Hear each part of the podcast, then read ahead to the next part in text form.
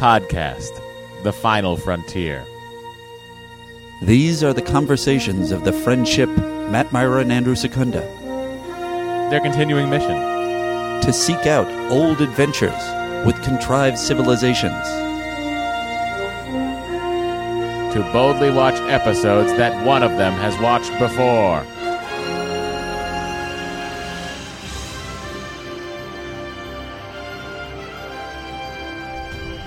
Everybody, welcome to Star Trek The Next Conversation. As you know, it's the greatest Star Trek podcast in the history of Star Trek podcasts. I'm Matt. I'm Andy. And I want to know the reason why. Hmm, we all do, Keiko. We all want to know. Keiko needs answers. Oh, Keiko. What's up? I was just saying Keiko needs answers. I feel a little bit like O'Brien right now, let me tell you. Yeah. I got to deal with this toddler I don't know how to put to, put to bed. Yeah. I've got a dog that wants to just hunt squirrels and raccoons and possums, and uh, my wife's gallivanting across the galaxy at her tennis match. Wait, the tennis match is tonight? She's she has practice tonight. No practice. Yeah, It's still odd. I think that would look, she's getting it all in before the rain. I was like, yeah, go ahead, whatever. Is it going to rain that much this this week? Atmospheric river, bro. It's supposed to have eight and a half inches by next week. Really? Yeah, it's gonna be a monsoon. Oh no. I Anything you thought you were gonna do tomorrow, you're not doing it. When will it be over? Uh, it's gonna be over like Friday, but then the, the next atmospheric river comes in before the end of the weekend. No, that's okay. On Saturday, I was going to go to a, a food Thai thing uh, that's outdoors. You should be okay, Okay, great. That's the most important. unless the parking lot floods. really, uh, for those of you who are not Angelinos, uh, I mean, I don't know if you're saying this is an actual, this is going to be an actual flooding problem because most of the time, it's just like people are losing their frickin' minds, and it's and are, Oh, well, people lose their minds like if there's like an three miles an hour because it's slightly a slight drizzle. Well, I'd rather have that than I've seen people fucking end up facing the other way on a highway because they don't Yeah, know how to deal with rain. Yeah. They go too fast. I've seen people. I, I find that people go too fast here. Yeah, for the rain. They don't know how to drive in it. it's both. They either go too slow Yeah. or they go too fast. You're correct. I think the too slow people are the people who know how to drive in the rain and are just cautious of the other Angelinos who don't know how to drive in the rain. That may so be they're like, true. if I can move really slowly, I'll get out of the way of any rotating BMWs. There is also reality out here. Um, thank you for tuning in to our, our traffic and weather podcast. Uh, Hey, there is we're another, from, we're from we're in LA. You guys know. there is another reality, which is out here because it rains so infrequently. Then there's more oils on the on the road that when it gets wet, it gets more slick. I've been told. Yeah, it doesn't well because it, do- it does absorb. Yeah. The asphalt out here doesn't absorb the rain, the water, so it ends up sitting on top of it, and it's like just you're just driving seventy miles an hour on a fucking lake. Yeah. It's really- anyway, It's a disaster. Eh, let's run some T'Pol's and see how people feel about rain in the Topol times. okay. Okay. Hey, I said T'Pol's. If it's important to you to know the thoughts of the crew, you gotta take it to poll. If a marshmallow tiff makes you wonder what if, you gotta take it to poll. Take a to poll. Take a to poll. Andy, uh, we're, we're T'Poling the audience here regarding last week's episode, which I think was uh, Profit and Loss. That's the name of it? correct. That is what it Yeah. was. We really liked like it. this. We did. Yeah. We gave it a collective eight two five. I gave it a Ooh, seven baby. five. Matt gave it a nine. Oh, baby. Impressive. I'm curious how you come in today. Uh, and then uh, IMDb gave it. Uh, you want to guess? 725. Jesus, seven two. Wow, Nice. impressive. Uh, I just, I just always, for some reason, can really figure out how the masses who go to IMDb to rate things how they think. It's a weird, it's a weird I don't even ability. know, is that? I guess those must be Star Trek fans. Who else is going to bother voting on fuck fucking IMDb? I don't know. I think it just. I think it. I think it uh, varies. Uh, and then you want to guess the Patreon? Oh, do I ever? Uh, Patreon, they get us. They know how to dance. Okay, we'll we'll go uh, seven five. Seven seven. Very Uh, close. okay. All Also right, very all right. impressive. Forty-two percent voted for eight. Um, and that's it. Let's tell them whether they should watch this episode. Uh, very well. Very well. Fairly well. Andy, would you have them watch this episode? Fucking hey, yeah, I got Klingons fighting and shit. Did you recognize the Klingons? Um, no, but one of them was in Voyager, right? They're recurring from the original series. Really? Yes. Oh well, one of them I recognized the actor, even though he wasn't Klingon in the original. Trelane.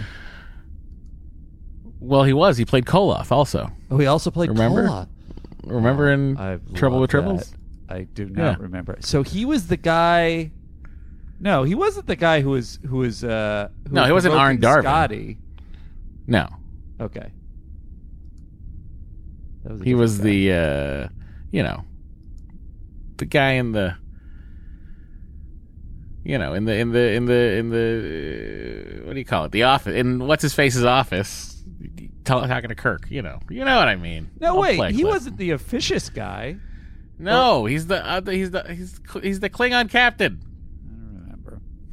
I remember. The other two. I remember the one that was kind of pretending to not be Klingon, and I remember the one that right, was that was provoked Arn Scotty. Darvin. Uh-huh. And then the Scotty, the uh, half the quadrant knows it. Blah blah blah. That's that was not Koloth. That was uh, I don't know somebody else. Yeah. I'm- I'm wondering if it's the other guy that was in this episode, but I assume that that would have come up. Um, maybe. The guy who played Kane and in Buck Rogers. Nah, he would have been too old then. Um, Uh, but then the other thing was that uh, I saved these written later, but uh, I mean we should save these for the episode.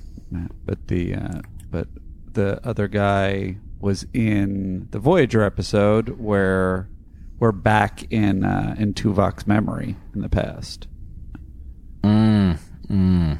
And he's playing the same character. Anyway, I love it. I love that kind of continuation, and I love bringing people back to play uh, Klingons or any Yeah. or any uh, species. Matt, would you have them watch this episode? I mean, if it was Andy, I'd say go for it. You're gonna feel the Klingon part of it. Really, I would be like, ah, Andy's gonna love this episode. If you were like Andy, you're gonna love it. That's how I would. That's how I would phrase this. Because so, so again, you for you overall, just are like, eh, I don't need to see this Klingon crap. man, that pretty much sums it up. Wow, wow. shocked. I'm also like, this is like they're so fast and loose with with trills. Well, It's it's it kills me. It kills me. It's like, what do we, make up your mind. You just what were you saying last week? You weren't saying this last week. What is this now? I mean, this is the thing. A lot of people give gave me crap about like that I go deep on trills and everything, and I'm like, what? I'm good. I'm addressing the things that they are presenting me. And one week they said a different thing they said another week, so I want to know what's going on. Anyway, All right. Uh, let's go to the Admirals Club. sure. Mm-hmm, mm-hmm, mm-hmm. Go to iTunes, leave a five star review, and join the Admirals Club. Matt, how do they get into the Admirals Club? Leave a five star review of this here podcast wherever podcasts are sold, and anywhere else for that matter. Yeah, here's. Uh, I mean, I love how creative you guys are getting. this one is from Michelle Fairbanks, who wrote uh, my Arizona State English class main announcement page. This is from that. the professor commented on a paper asking what podcast I listening to. I listen to. I've listened since day one, and then on in this forum for for Arizona State uh, English University English, she writes. Uh, uh, I'm having a very different experience than most people as I live in Southern California. California. It's cold here. The temperature changes 30 to 40 degrees every night where I live. It will freeze at night. We have to cover plants in our fruit trees so they don't freeze, and then be in the mid 60s during the day.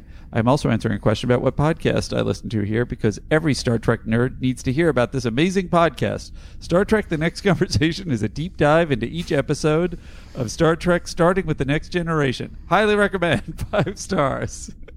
I love that that's on a college English page.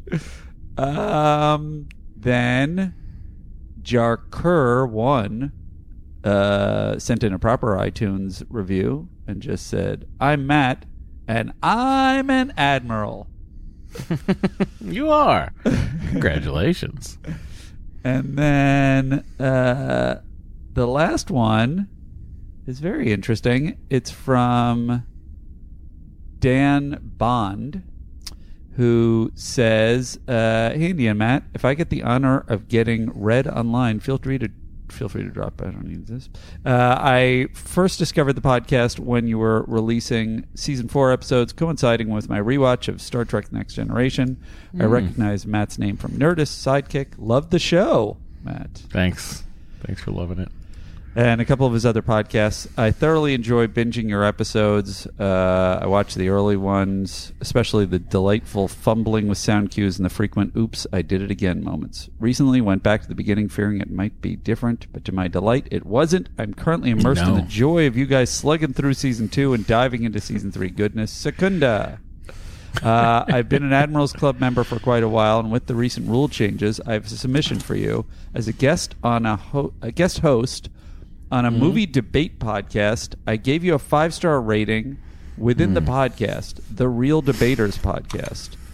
So if you Matt could play five stars, I can. That's in. Uh, it's right here. yeah. Boop boop boop. listen to a podcast uh, Yeah. that uh, breaks down each episode and they give a lot of information like one of them's a super huge nerd matt mira and uh, Oh, yeah. andy secunda do it uh, it's called star trek the next conversation i rate it five stars The next conversation, sirs, you get Uh, my. I won't. I love your show. I don't even. I mean, let's do an episode, but the title's amazing. well they've been doing i've been listening to it Such and they've been doing time. it for uh, seven eight years now Wow. so they're already in the middle of deep space nine and so i just reset and went back to the beginning again and it's fun because the format of their show hasn't changed and they make a lot of So true. mistakes like sound cues they've got jingles and stuff and it's always in the wrong spots and stuff like that I, I respect that because ours are too. I mean, Yeah. like versus like, right? yeah and they leave it in and they refuse to edit it Utter refusal. Um, I will say, I someone pointed out the uh, the um, uh, when, uh, just I don't know one of the bits from the early years and gave a time code, and I was like, oh, I'm curious, and so I was saying how much they enjoyed it, and I went back and I listened to it, and uh, and just even hearing just snippets from our first season, I was like, "But we don't. If you like what we are now, this really is the most comforting podcast because there is no change the from same, the right? beginning to the end, Yeah. other than Oh. than I've grown less and less able to uh, to cut hails. That is the only difference. is that the hails have gotten longer and longer. Everything else is exactly the same. they have that's an interesting uh i guess it'd be pretty easy to look at and track because you you you write it down when i was posting them i wrote it down Yeah. I th- and then you, you write it down so it's right there i'd like to see the creep up like a chart of the creep up of the hails Yeah. Tristan, Length. You got the time. don't don't Don't bother. you're fine Um, a lot of that is also off topicing. I think our off topicing has got more extreme. I will take the bulk of the certainly the responsibility. you know what the off topicing i think is is what keeps people coming back you know Uh-huh. Right. That's that's why we're the best. Uh, that's it for the hills. Well, that was quick. That's not it for the Hales. That's it for the Admirals Club. Sorry, we're going to close the Admirals Club and head over to the President's Circle. Here, we go. living, living, up to the to the hype. I've already made a mistake. And that was the Admirals Club.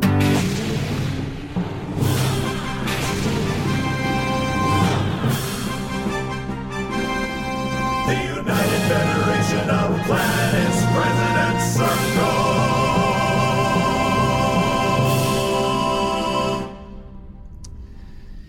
Uh, right. Matt, do you want to talk to them about that? Yeah, well, I'd love to, Andy. The President's Circle. That's where the people who love us the most go to get even more of us. That's right. President Circle, patreon.com forward slash Star Trek TNC.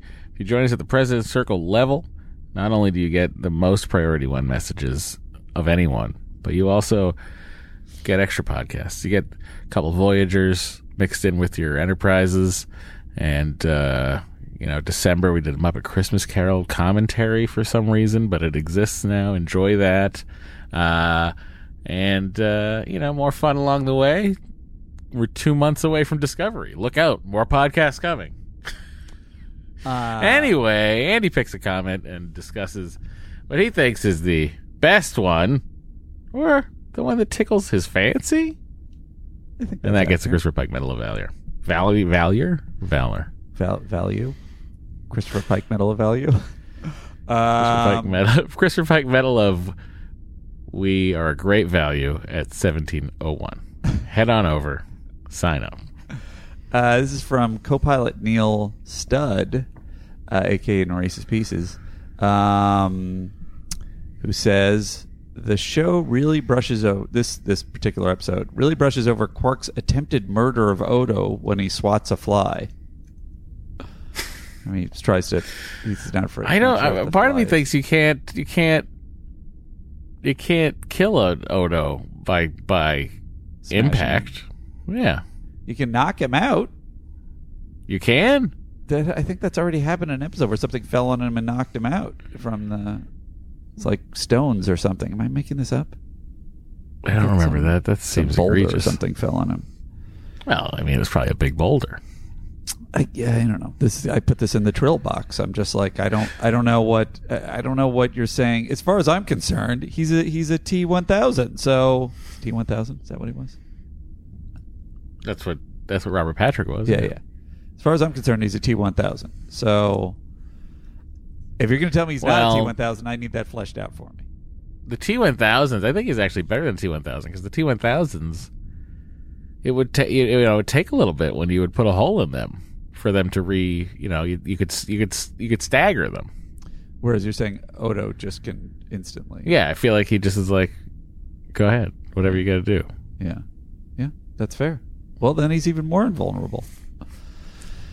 Kurt Onstead of Welcome to Geektown podcast uh, says, is a quote from me, we should have a theme for closing a vamp. I actually did send you guys a vamp theme, vamp theme a few months back that was never acknowledged. Our apologies, Kurt. I thought we did, but mm, anyway, uh, can you play Let's Vamp, Matthew? Sure can.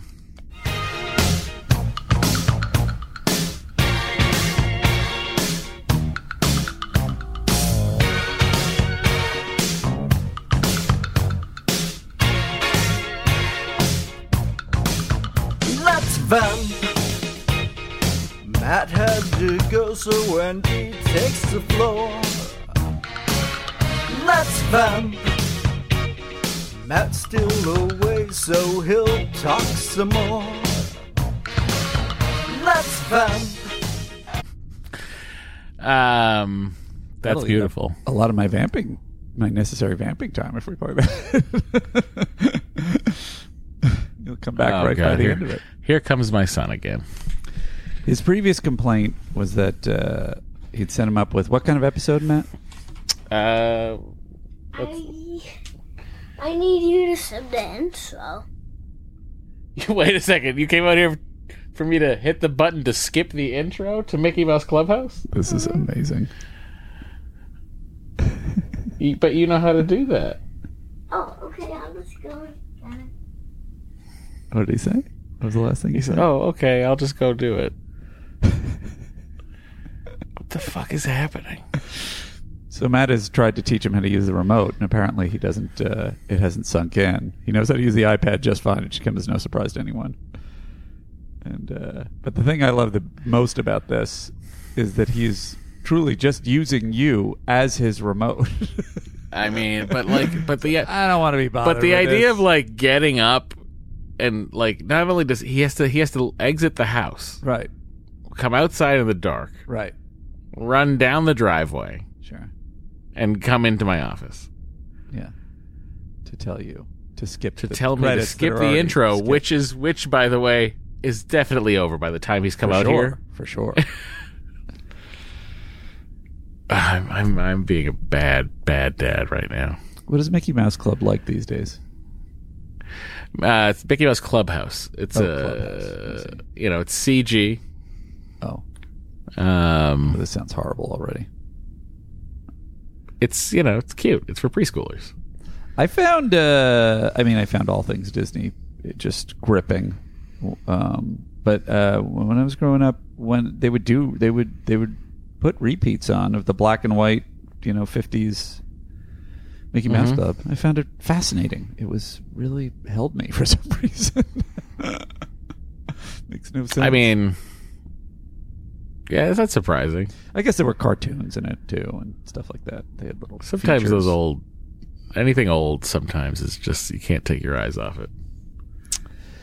You want to open up the priority one messages? I guess. I mean, I'm just waiting for my kid to come back out here. What what happens? Oh, we're waiting for. Okay.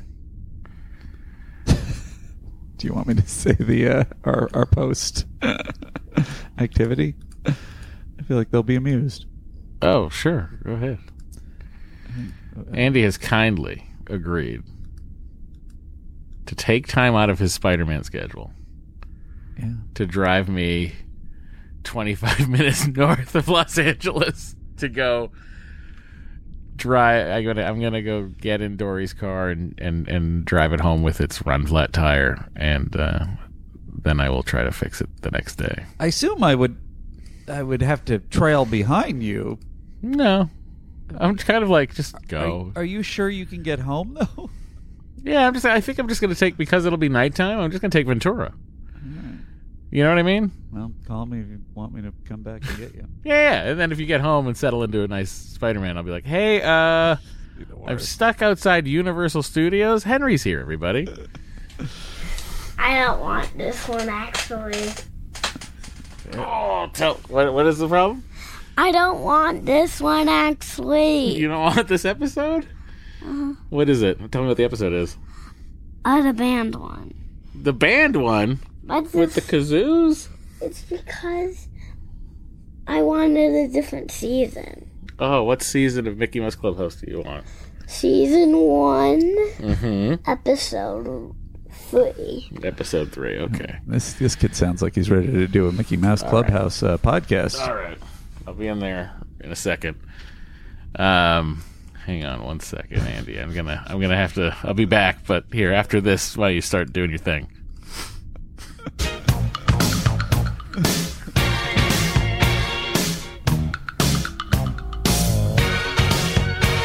I apologize for this. Let's vamp. Matt had to go, so Andy takes the floor. Let's vamp. Matt's still away, so he'll talk some more. Let's vamp.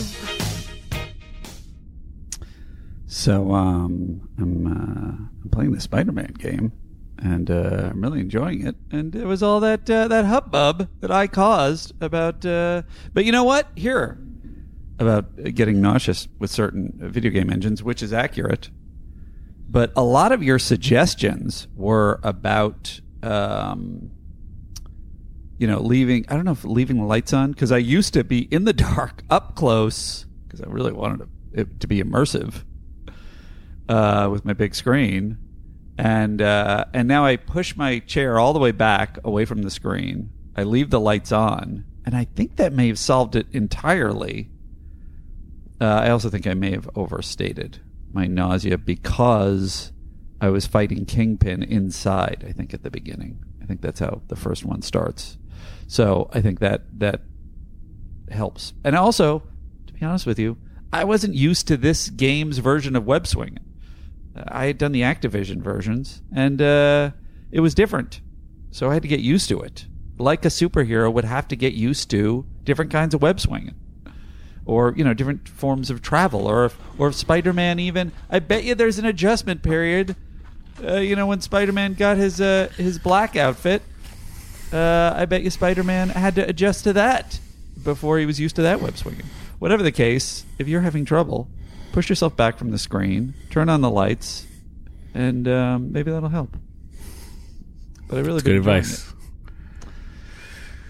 It's very good advice. I can't imagine all the civilians that are going to be in danger tonight because I won't be able to get back to the city to protect it while I'm driving Matt up to Van Nuys. Look, you, you you probably spent too much time in Brooklyn anyway, forgetting about the other boroughs. I'm not allowed to go to Brooklyn in this one. What are you playing the first one? Yeah, I, you already asked Oh, me this. right. We Yes, talked- I'm we- playing we the actually first talked about this, yes. Oh, cool! You can go to Brooklyn in the next one. That's great. Mm-hmm. I'm really enjoying just going around my old neighborhood, though. It's my cu- my get- house I get- isn't there, but I really enjoy it. I get news for you. What? I think the first one's better than the second one. You know, I'm starting to wonder. It feels like they spent a lot of chips. I'm already like halfway through the game. It seems like they're spending a lot of big, big money Right, chips yeah, in terms yeah. of characters. I don't know what they're going to do in the second one. Yeah. which I, I, I think that that's part of the problem. I think. Yeah, yeah. Um. Anywho, uh, did you open up the priority priority one messages? I don't even remember. I did. Okay. Well, no, I didn't officially because Henry came right in at that exact moment. Dory's gonna kill me. It's just, it's I feel like it evens out. Dory's the one that kind of screwed up the car in the first place.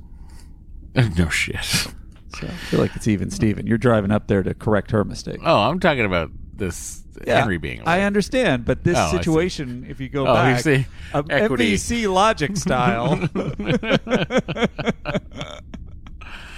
Um, let's do some priority one messages. Captain, incoming message. Priority one message from Starfleet coming in on secured channel. Radicchio, sa- sauteed but not steamed. I'm pronouncing that wrong, aren't I? God knows I love the chaotic nature of the podcast, but I'm so confused by the placement of the T'Pol. Guys, with all the love in the world, please move. Would you have them watch this episode back to the top and move the T'Pol about last week's episode down to the discussion about last week's episode? Pretty please. I mean, valid. I don't care. Whatever. Whatever. It's up to you. You're the one that made, made that call in the first place, and you, you can make the Well, call. doesn't now. it make sense? Because we're talking about la- Never mind. I don't care. The, the important, This week's episode, I guess it is less of a break shift. Because when we say what we're, if you would like this episode, we then talk about the previous week's episode Uh huh. before getting back into this week's episode. So talking about the previous week's episode, then ask, seeing if they want to watch this episode, followed by talking about that episode again. That's a pretty good point. I mean, it is a good point. So All right. I think we am- can do it. I think we can make my- that happen. My other question. Can we remember though? I don't know. I have I have 25 percent more faith in myself than you on this issue, but that's it. Mm-hmm. Since you're at zero, then We're gonna try.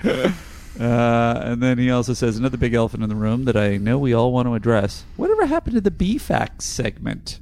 Thanks a lot, love. I think whoever it was who was making B facts stopped sending them in. I think that's what happened. uh, secret hail to, or maybe Matt, did, you know, made a proclamation. Who knows? I don't even remember what you're talking about. I, there was at some point someone was we made some offhand reference to bees. Who knows? But then someone started to send in bee That sounds right. and So I started Sure, to okay. read them. Who, who can remember? Uh, secret hail to a Russian operative through underscore TNC underscore back channels. Um, finally, I've been bugging Andy about the B. Oh, this is in response to that. I've been bugging bugging Andy about the B facts segment forever. Could have really brought some flavor to the pod. Honey flavor. Sorry, honey flavor, bees. I get it. Gil Renberg says, uh, thought experiment. A Trill symbiote needs a host. Only Matt and Andy are available. Who is chosen? That's that's a tough call. ben Plavin's theory is Matt, but only because Andy would unnecessarily volunteer all the reasons he's not worthy. And then David S., the homework stealing Vulcan, says, I feel like Andy would constantly be asking how his symbiote uh, is asking a symbiont how things work with the whole joining thing, even after being joined to drive it crazy. On the plus side, it would be able to eat whatever it wanted and not gain weight. I gain weight. I'm gonna do. I gotta, you know. I basically have a functional eating disorder, guys. I mean, um, functional eating disorder and a thin face. Those are the two keys. the rest of me is not in great shape. Eh, but yes, I would. I would be joined with something. I mean, this is a question. If I, when I was joined with the symbiont, would I instantly have access to everything it thought and all of its memories? These are the questions that are so unclear. If I would, then I would have no questions. All right, did that one. Mike's on bikes uh, has in quotes implied wormhole use unquote. kind of a sly looking face. That one had a lot of love. Um, this is a spoiler for Disco. Um, I think season three ish. I don't remember which one it was at this point. Uh, Eric Peebles. So if you want to, you know, want to hear it, skip ahead. Eric Peebles says, uh, "Come on now, Disco season four is going to be great. It's a galactic treasure hunt. The treasure is our feelings." uh, then co-pilot Neil Studd also says, also they only they reshot only a handful of scenes for the finale after deciding that the show was wrapping. So you just know there's going to be a super satisfying and earned conclusion. And Eric Peebles says uh, they had a 20% more whisper crying, and co-pilot Neil Studd says, uh, it's a quote, Michael Burnham never returned home.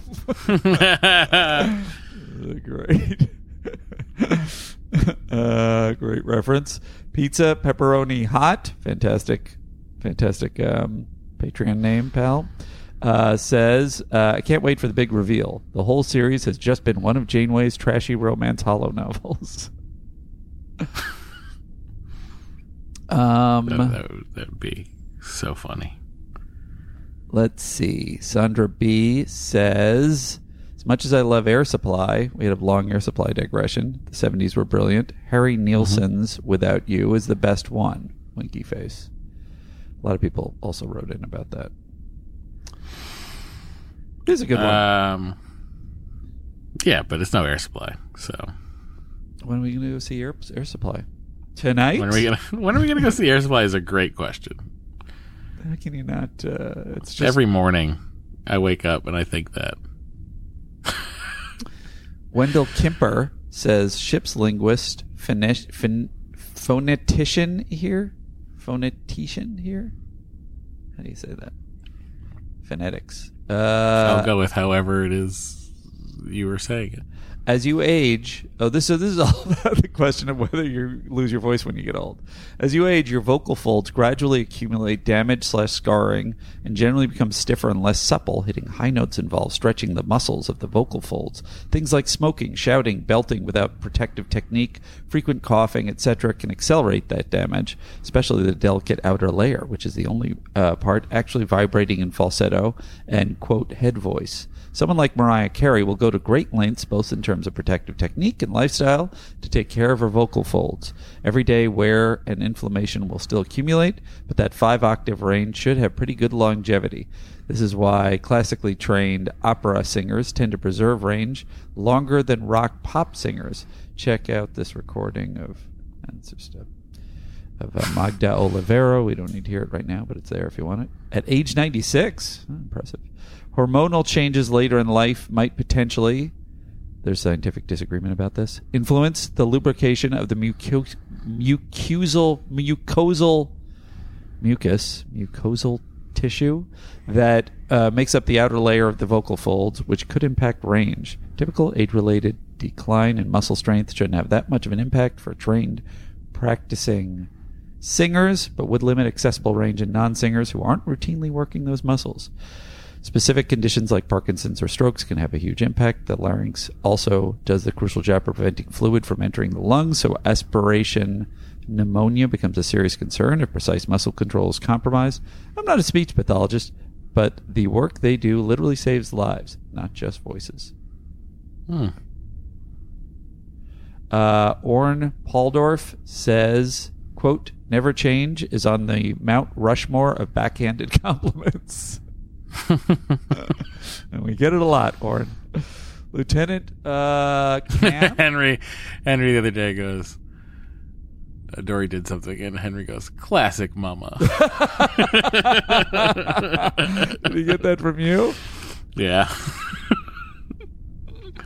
Um, I wonder who you were using it about.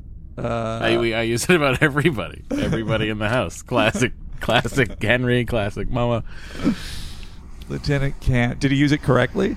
Yes. Oh, wow. Okay. See, that's that's a kid who's uh, going to be in the arts somehow, possibly. Comedy. Oh my God! The other thing that he said that cracked me up. Yeah. This I was going to have coffee, but since I'm driving to Ventura afterwards, now I'm going to have some. um, one of his uh, school buddies uh, got a haircut. His and the, the mother told Dory that he wanted a quote unquote Bruce Wayne haircut. Uh-huh. And the picture that Dory showed me of the kid just looked like he had not gotten a haircut whatsoever, and his hair was just slicked to the side a little bit, and that was his haircut. And I was like, at dinner that night, we were talking, and I said to Henry, "He's like, hey, so uh, your friend uh, said he wanted a Bruce Wayne haircut." And he looked at me and he goes, "It did not work."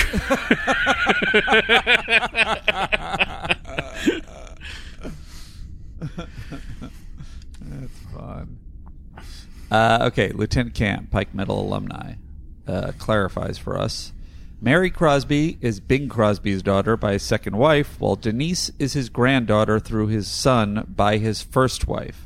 So Mary is Denise's aunt, but weirdly is two years younger due to the 30 year age difference between Bing and his second wife. Mm. Uh, why would Natima be into Quark? This is a separate question.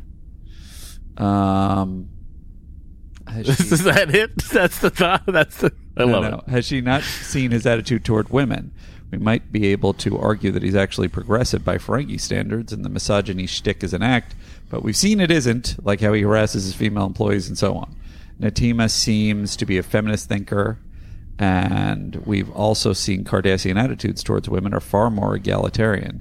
So she's either she either has really bad taste in men, or it was just Armin's turn to get the kiss this week.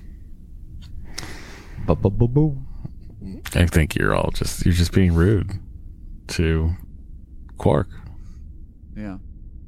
I don't know. I'm on. I'm on. I think Quark puts on a show. You know.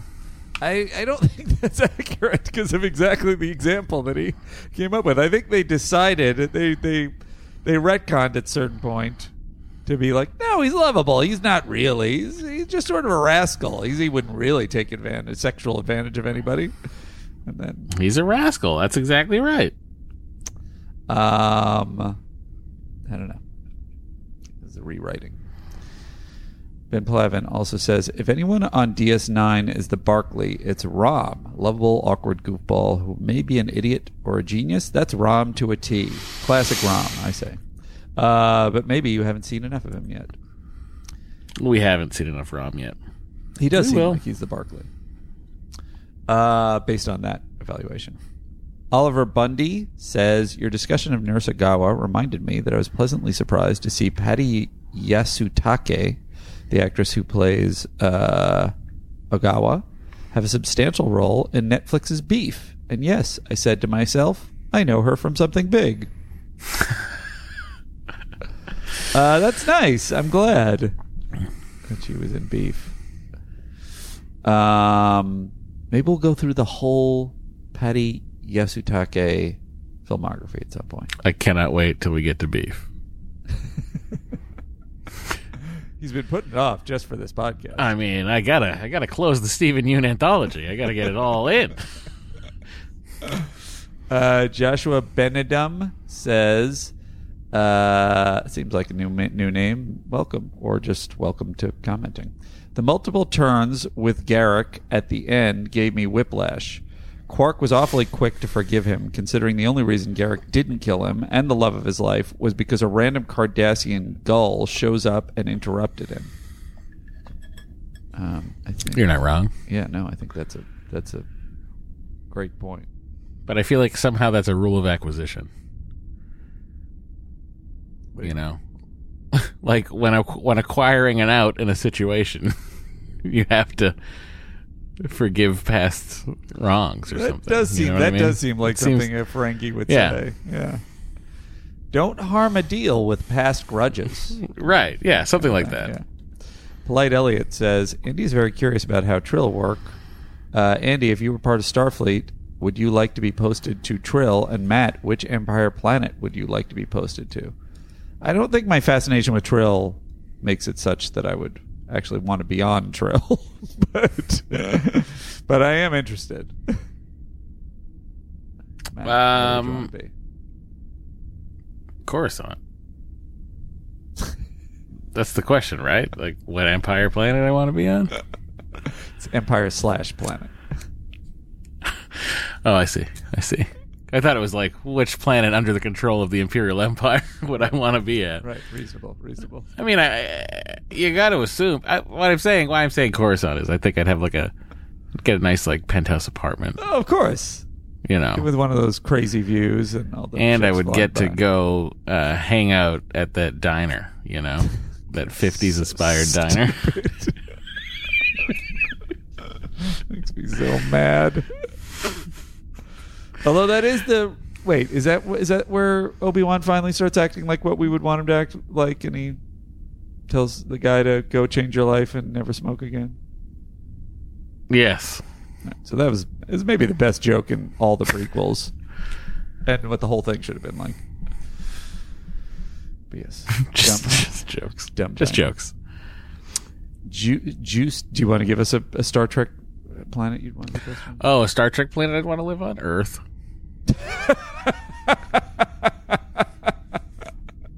you really just want to watch Star Trek. You do not want to live Star Trek. No, I'd be happy to have. I'd be happy to live in 24th century Earth. I'd be like, yeah. you know, it seemed pretty cool. You walk through all those transporter doors and they beam you to where you're going. I guess that's true. I don't know. It never never seems appealing to me in all, any of the versions I've seen. Except when you're going to Vasquez Rocks, you gotta somewhat for some reason take a shuttle. Whatever. Yeah, that's a good question. Um, Juiced Louiton says, give me the, the phonetic spelling if you want me to say it right. While Andy's incessant questions about the trill are entertaining, oh, this was the uh, this was the one, uh, are entertaining. I do think this mentality that leads to the over-explaining that goes on in modern media. I uh, I much prefer shows or movies that leave stuff to the imagination. I want a show to give me enough information to enable me to form an idea of how something might work. I don't need it to be to explain all the way. Case in point, the original Star Wars trilogy, right, right on point, which gives you enough information to imagine what the Force might be and what you might be able to do with it without real ever really defining it. Uh, watching DS9 as a kid, I always felt that the alienness of the trill and the difficulty of fathoming what it might be like to be joined added to the enjoyability of the show. I think you are right, Juiced, in ter- certainly in terms of modern media, and I think you're probably right to a large degree. Uh, um, I, I, my brain is is such that I love to kind of analyze it and pick it apart. Uh, I will make a distinction between the force is sort of set up to me, and I think this is why people accepted it as kind of a spiritual or magical or you know unknowable power um, that has sort of a religious undertone to it somehow.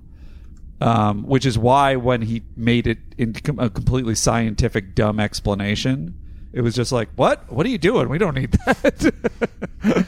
Whereas with the Trill and it being in Star Trek, it feels like you're having enough things happen and having enough themes be raised.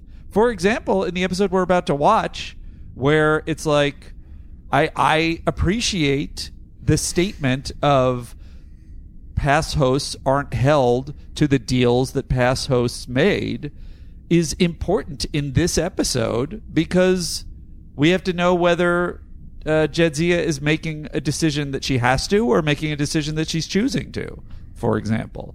So I think often it's the exploration is necessary and and eventual explanation.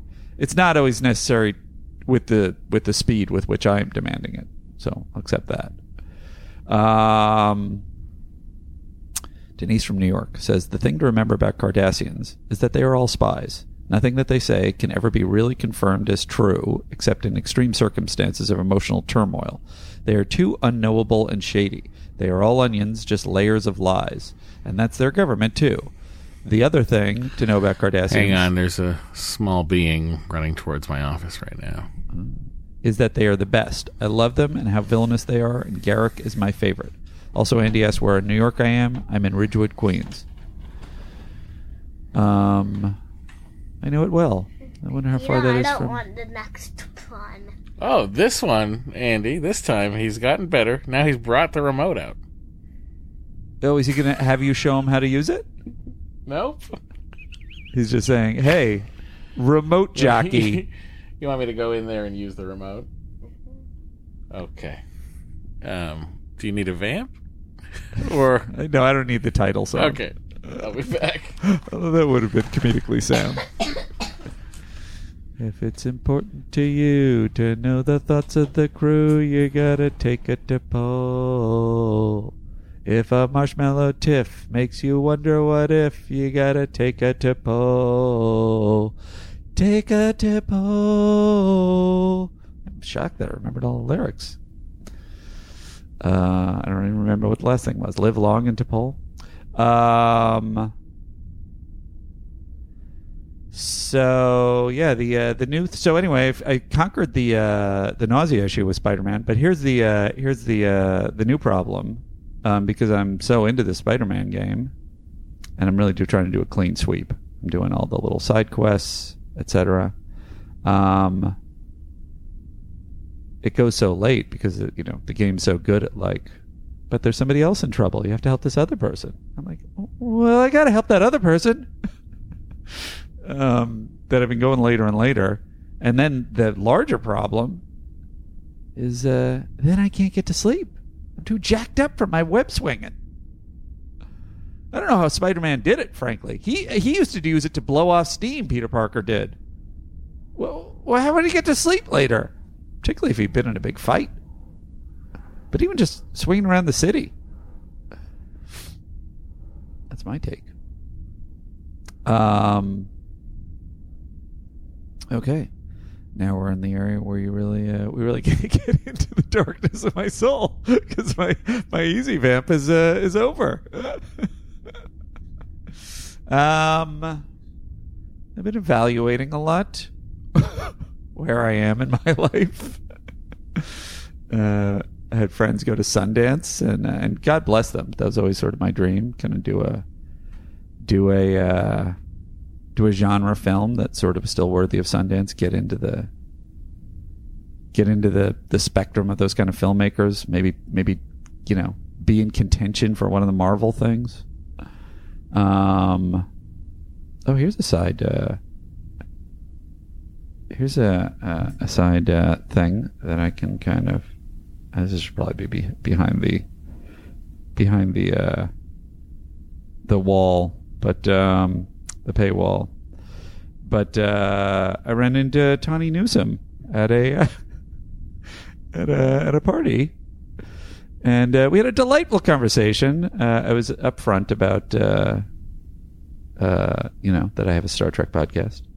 Um, and uh, Jessica Gao was uh, who, who created she She Hulk, um, created the She Hulk TV show, um, was uh, standing next to her, and they're close friends. And uh, apparently, uh, Tawny is always uh, trying to open up conversations about Star Trek to Jessica, and Jessica's like, not having it. She's a she's definitely one of us. She's she's a is definitely a geek on on many levels, but Star Trek is just one of her areas that she doesn't she's not uh, uh, knowledgeable on.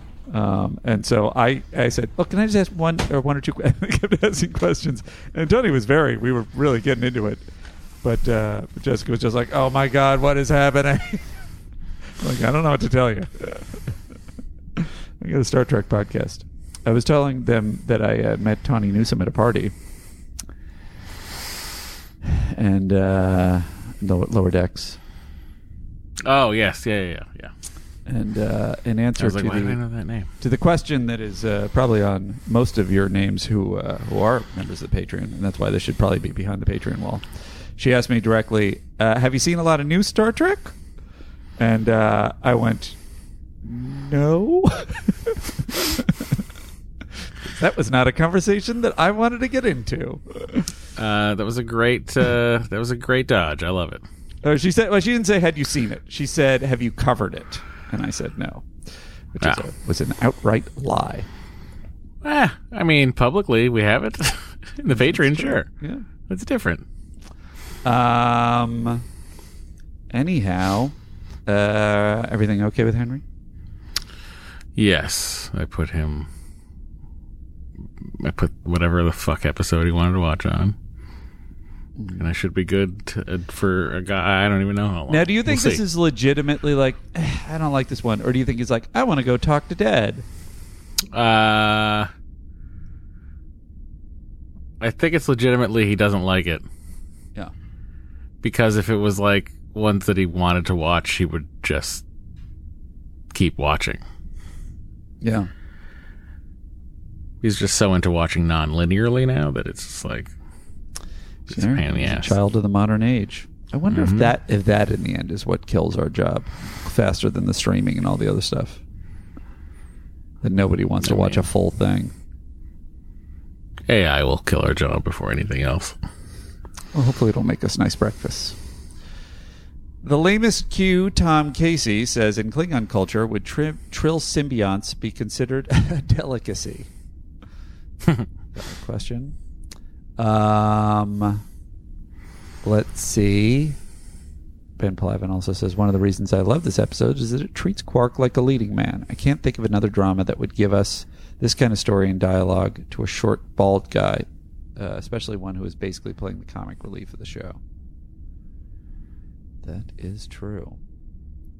Um, There's a lot of Sopranos episodes about Christopher.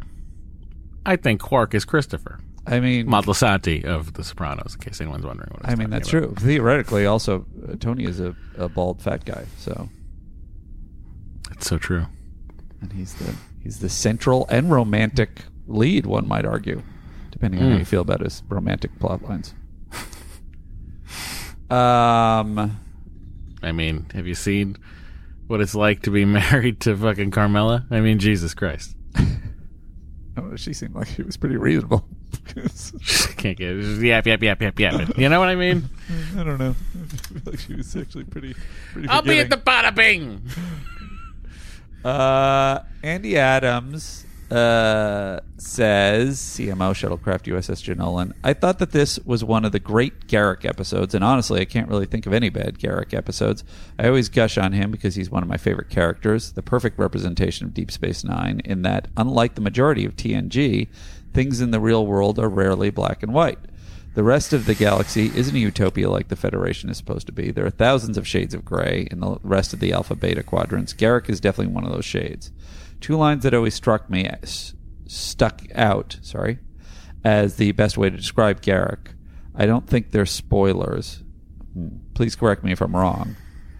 He says, "Never, never tell the same lie twice, and never tell a truth, the truth when a lie will do." If those two lines don't perfectly represent Garak, I don't know what does. There are some upcoming episodes that will shed more light on our favorite Tinker Tailor Soldier Spy. I can't wait for Andy and to hear Andy and Matt's take. I know the guys are not fans of the novelizations, but Andrew Robinson actually wrote a Star Trek book that told Garak's story and filled in a lot of blanks. That sounds like so much fun. It's worth uh, at least reading the detailed breakdown after you see all seven, seven seasons of DS9. Guys, remem- remind us. I would like to circle back to that. Um, maybe do it like two chapters a week on the Patreon. Because I don't think I could handle more than that. Like or two chapters. so you just want to treat it like a book report, essentially. every week. Basically, yeah. Yeah. We're not readers, guys. We're watchers. Opus Sander says, "Here's my take on the show. Uh, DS9 is at its weakest when they're exploring strange new worlds, seeking out new life and new civilizations, or boldly going where no one has gone before. DS, wait, Uh, hang on a second. Fucking kid. Oh, really? Do you want to stop Yeah. tape or? He thinks it's very funny now. I mean, he can participate if you want to give him headphones. I'm coughing. Yeah. But do you think I should have cough medicine? Do I think you should take cough medicine? No. Okay, bro. Okay, bro. He really wants to get into that cough medicine. I think you got a separate problem on your hands, Matt. Come on, bro. Give me some cough medicine. I just like I did he let Bo out? He should not have let Bo out. He did. we go much. lo- If we give me more Chaos. interruptions, it's going to be on you to edit some of this. Um, Andy the astrophysicist, Bing Crosby. Come on. he's, he's pitching it. Uh, two hours and ten minutes in your Profit and Loss podcast. I hadn't really heard Mary Crosby sound like Denise at all, but the way she says phaser just after she shoots Quark really reminded me of Tasha Yar. I guess that's when she went uh, phaser. Kieran O'Sullivan says, "I didn't notice this on first wash watch. I'm the quintessential podcaster."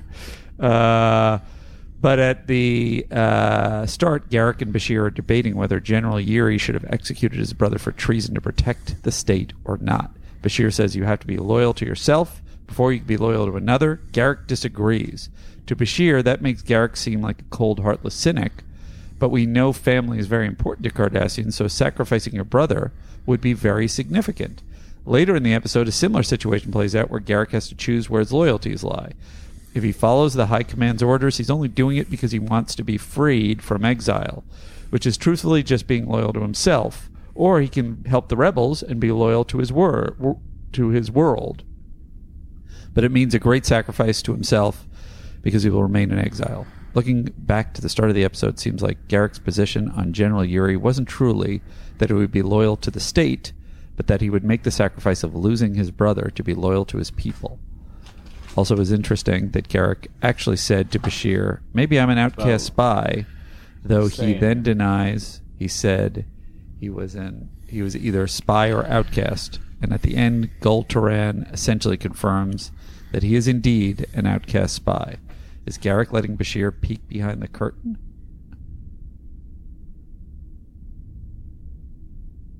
You got more Henry problems? Their friendship is unique. Hang on, I gotta get my dog. Fucking A. Um. Yeah, it's a shame. I would like to have Tawny on the uh, on the podcast. She's also a very successful podcaster herself, more than us. Um, but she was a delight, and she's writing. I think probably you guys know this, and I didn't know it on the uh, Starfleet Academy show. Um, so she must be incredibly useful in that room because she's so funny. Um, good people. I'm going to go ahead and read a couple of hails. This guy doesn't need to hear everything. He's thinking about his kid anyway. Who cares? Or should I not? Should I keep vamping? This is the question. and I know there's a percentage. This is why I'd be a terrible politician. The percentage of you that would want me to keep vamping. There's a percentage of you that would just want to get get on with it. Hey, uh, we're done with the priority one messages. Uh, oh wait, Jeremy Spector says I always assumed that Garak knew that Toran would show up, and that this was his plan all along. I never thought Garak changed his mind. And this was something that occurred to me in that episode. Was like, from what I've seen about Garak, it always seems like he's two steps ahead. So did he know that this guy would show up? Although th- that guy's move was so stupid, he would really have to be like, he's going to show up for no reason. Um, By himself. No, by no himself. witnesses. Yes, and he's going to he's going to step in before I kill Quark. It'll be great. Quark, you're gonna be fine. What? Uh, that's it for the hill for the priority one messages. All right.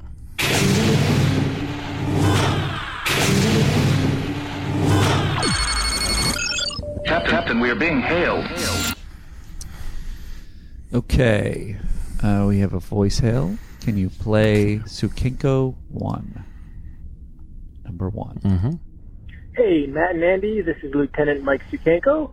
Just uh, in my car here listening to a Deep Space Nine episode, and just occurred to me, what do you think the restrooms look like in the public spaces of a space station like DS9?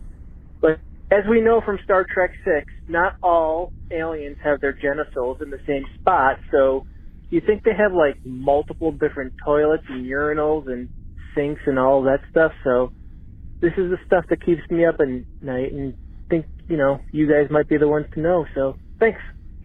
I think it's programmable matter or holodeck situation where you can get any kind of toilet you need. That'd be nice.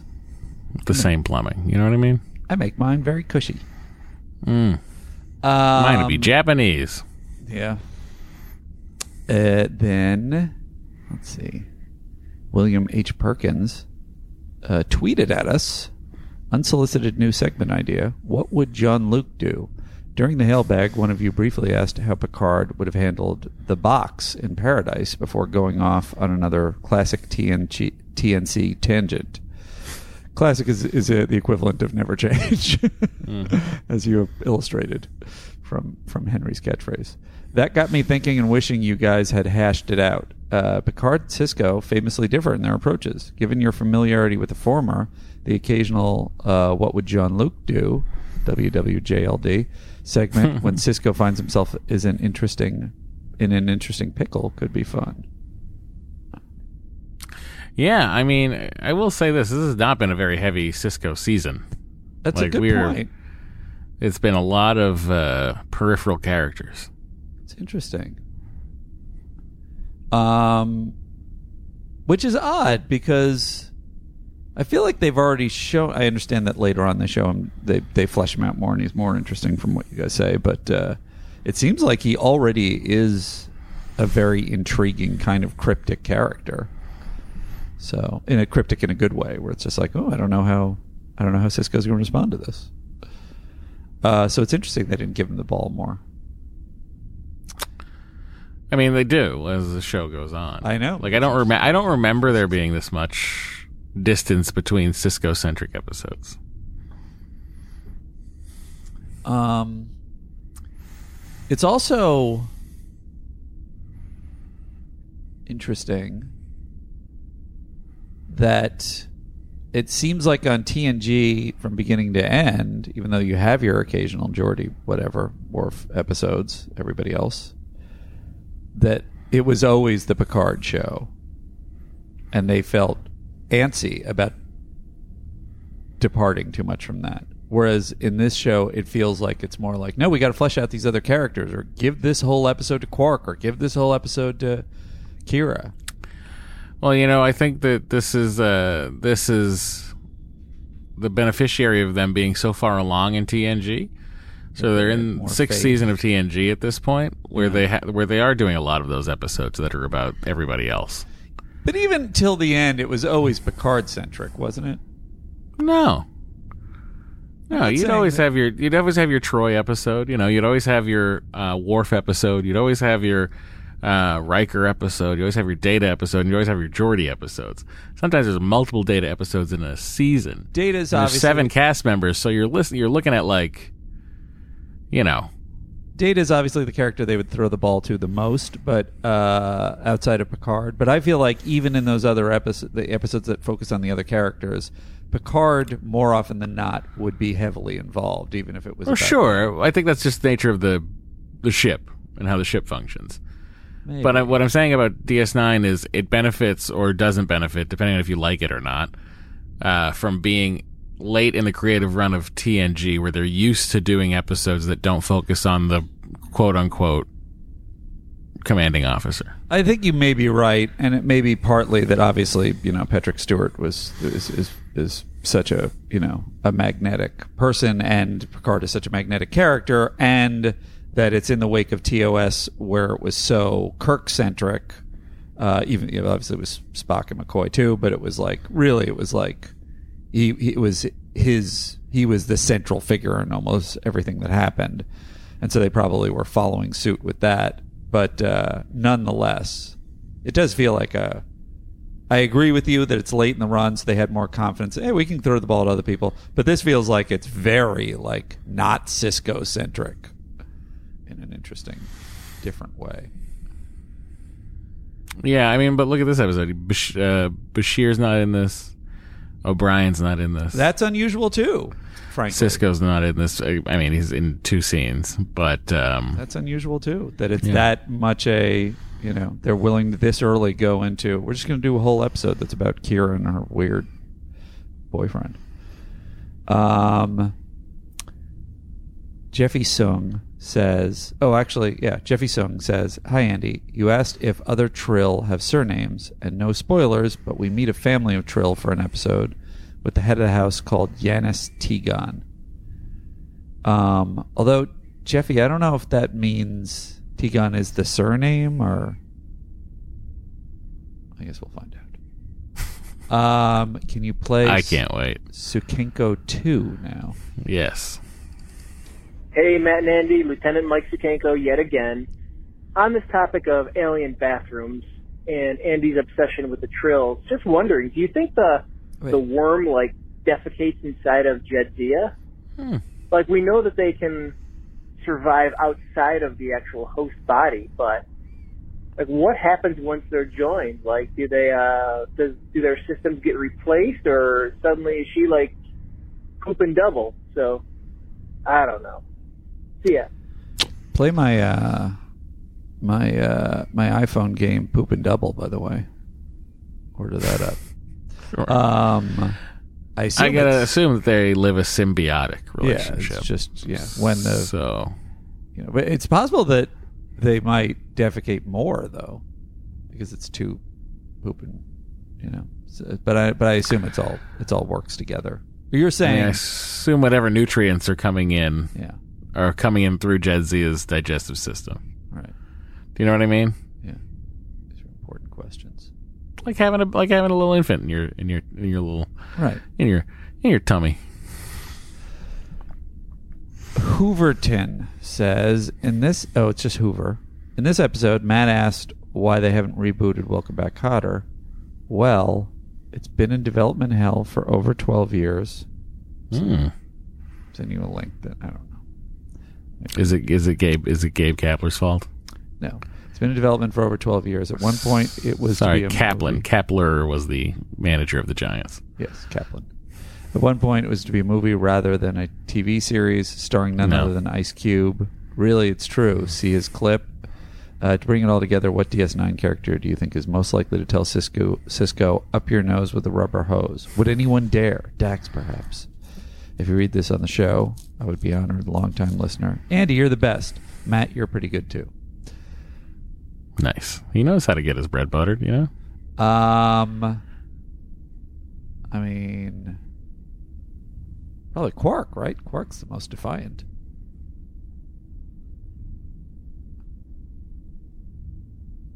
Yeah. I, uh, yeah.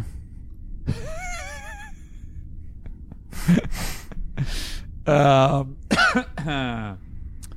let's see. I started I mean, I don't- yeah. I feel like there's like characters later in the show that would be more likely to do that, but you don't know them, and I don't want to spoil anything. Uh, I appreciate that. Um, I clipped this person's name, so I'm going to have to circle back to it uh, at the end of the. When you play this, you're about to play teaser trailer. I started listening to the pod after Picard season three in May.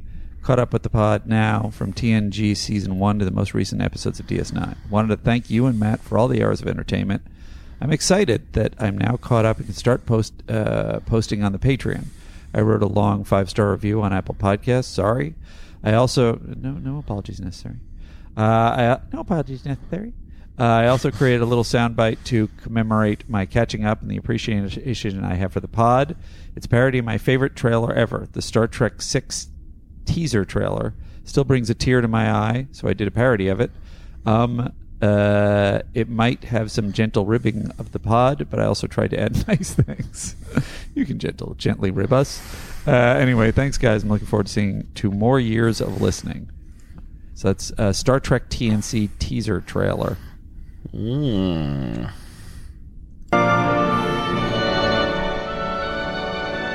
Seven hundredths of a century, they have thrilled us with their hot takes, amazed us with their incompetence, and inspired us with their jingles. Hmm. their podcast has journeyed beyond relevance. Its name, an okay pun. It's Matt and Andy, the finest podcasters ever assembled. We have traveled beside them from pre COVID to post COVID. They have been our guides, our annoyances, and our friends. Now you're invited to join them for a never ending podcast. for at the end of his.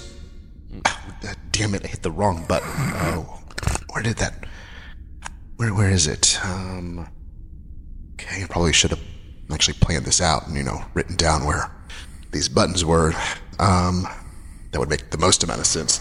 Uh, vamp, vamp, vamp, vamp. I need to vamp. Um, okay, yeah, yeah, here it is. Fly me to the moon. Let Oh no, not that. What? What does Frank Sinatra have anything to do with Star Trek podcast? That's insane. He loved Trek. uh, We've gone over this. Screw it. I'll just edit it and I'll uh, send it to them because that's what somebody would do when something like this happens. Edit it. Dury lies. The next conversation.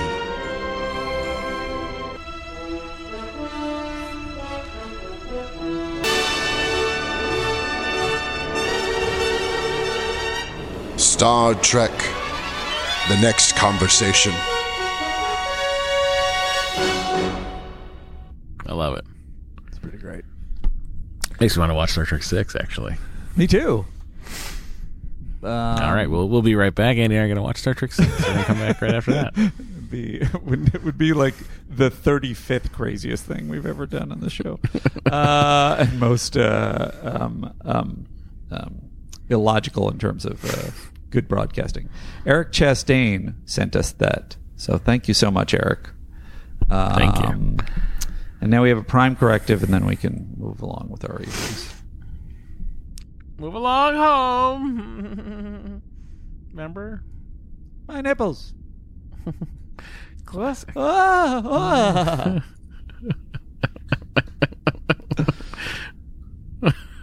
Wait, do I have that in here? Doctor. Ah! Oh, thank God. Ah! Ah! Ah! Ah! Oh! Oh! Ah! Ah! Oh! Ah, Oh! my nipples. it's a classic. It's a classic bit. what was the, I'm sorry. Prime corrective. Here we go. Uh, Time for retrospective, retrospective, 'cause truth is our objective.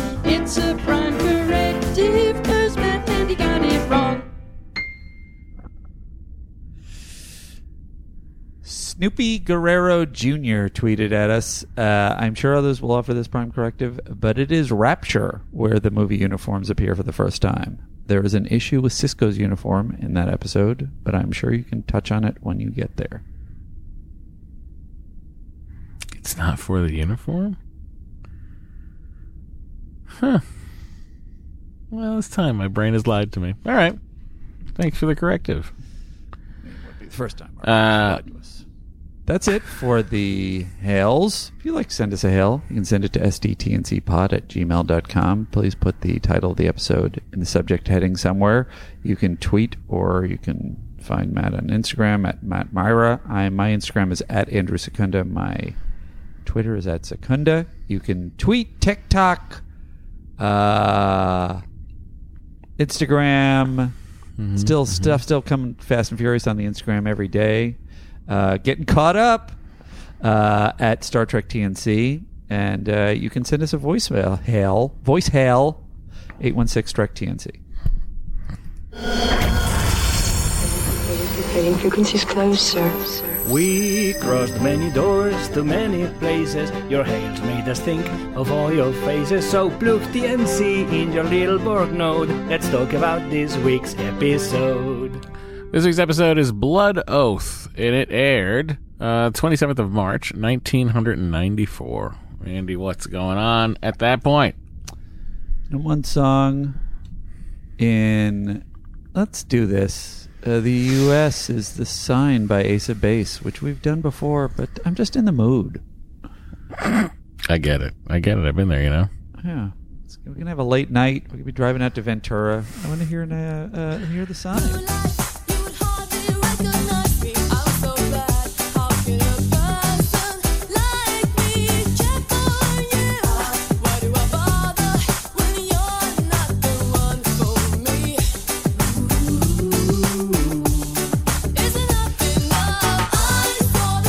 So, the number one song in the UK is Doop by Doop. The number one alternative song is God by Tori Amos.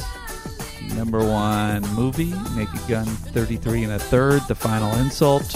Number one TV show that week, Home Improvement. A rerun was Oh. number nine.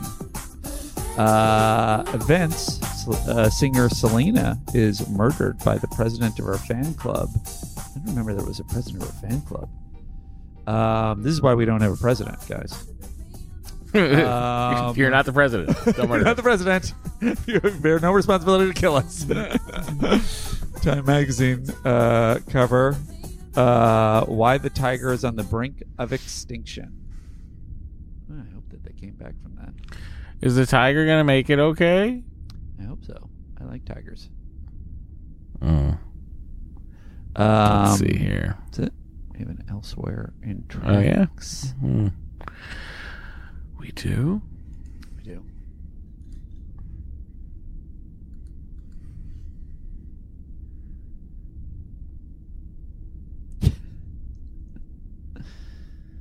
Look of concentration on his face. He's trying to make it happen. Hmm. Elsewhere in Trek. Yeah, it'll sound a lot like that. Let's see what's out there. Let's see. Let's see. I can't do it. Let's see what's out there. Uh, here's elsewhere in Trek for Blood Oath. On March 28th, TNG aired Journey's End. It sent Wesley Crusher into the great beyond and showed viewers the unintended consequences of the Federation Cardassian peace treaty. We're just five episodes from the end of TNG, but the wow, fast. But the cast and crew weren't slowing down. Memory Alpha says filming for Star Trek Generations started March 29th, even as filming on All Good Things continued until March 31st. Um, Memory Alpha says that April 6th was the wrap day for the series as a whole, but I don't know how that's different from filming the final episode. Hmm. I guess they had. I mean, I assume that's wrapping out the TV crew while the movie crew continues. I see. Is it possible they had extra things that they'd shoot for prior episodes? Probably not. I doubt it. That only happens on the shows I work on. Um, Elsewhere in Trek. This is closing the segment here, everybody.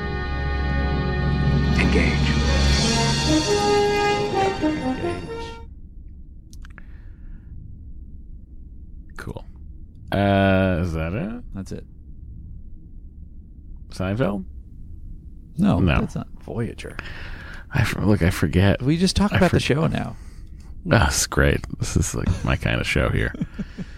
Uh, Blood Oath, written by Peter Allan Fields, directed by Winrich Kolbe, and here's the description from Memory Alpha. The three old Klingon warriors reunite on D Space Nine, seeking Curzon Dax, with whom they entered into a blood oath to one day exact revenge on an enemy for killing the warriors' firstborn sons. Finding Jadzia as a worthy warrior, uh, she joins the Klingons in uh, completing their vendetta. It's fucking spoiler. The fucking spoiler right there, man. Yeah, it's true. There's only two parts of dramatic tension in this episode. Will she be able to go, and will they get the job done? It's really good and they just fucking revealed it in this. I'd be so mad if I hadn't seen it. It's been in there for three. Fighting the Battle of Klach D'Kel Brakt or some such thing over and over. The Battle of Klach D'Kel Brakt is a legendary Klingon victory over the Romulans almost a century ago. Well, he's been losing it all afternoon. And He Great says he's not coming out until he wins. I banged on the door. He sealed himself in. I threatened to shut off the power. He threatened to kill me. Oh. It's all great. That is fucking great high level comedic dialogue. He's been well. he's And been losing what do you it think all of- afternoon. What do you think of Winrich Kolbe going? This is how we're going to shoot it up at this spiral staircase. No coverage on anybody's face. I would like to start tracking the weirder visual choices because they're doing weird stuff on this show, and I like it. And I like Weird for that. Star Trek. Weird, for, Star, Trek. Exactly. Yeah. I'm probably weird for most episodic television, but it's like they do weird moving, low moving shots and and kind of you know uh, Maltese Falcon upward shots. It's all odd. Falcon's crest, slow sweeping shots. Since when did you add ancient Klingon battles to your holosuite programs? The captain of the last Klingon ship that went through the wormhole sold some to me. Uh-huh. I know, I know. It's brutal. It's violent. Bloody. But to the Klingons, it's entertainment. Shut off the power. I'll kill you. No, he said he'll kill you. Shut it off.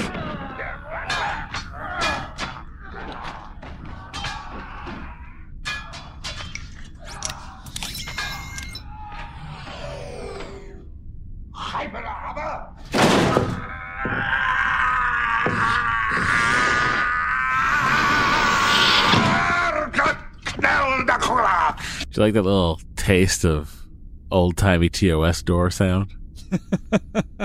Oh, nice. It was deliberate. That's nice.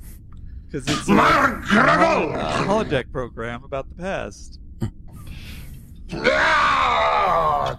You dare interrupt the Battle of Klach D'Kel Brakt, you Ferengi Klepek! Battle is over. The people are waiting to celebrate your victory. They are.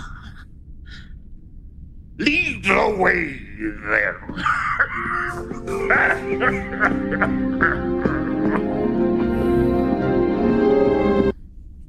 I wish that was the cold open.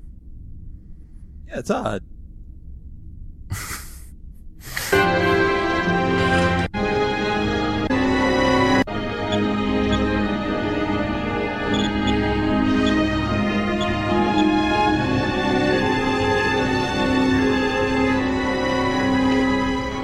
did you get in here?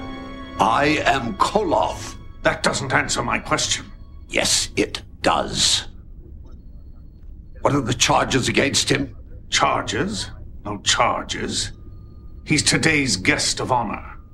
You must be a very brave man to attempt humor at the expense of a Klingon Dahar master. I apologize. No offense intended.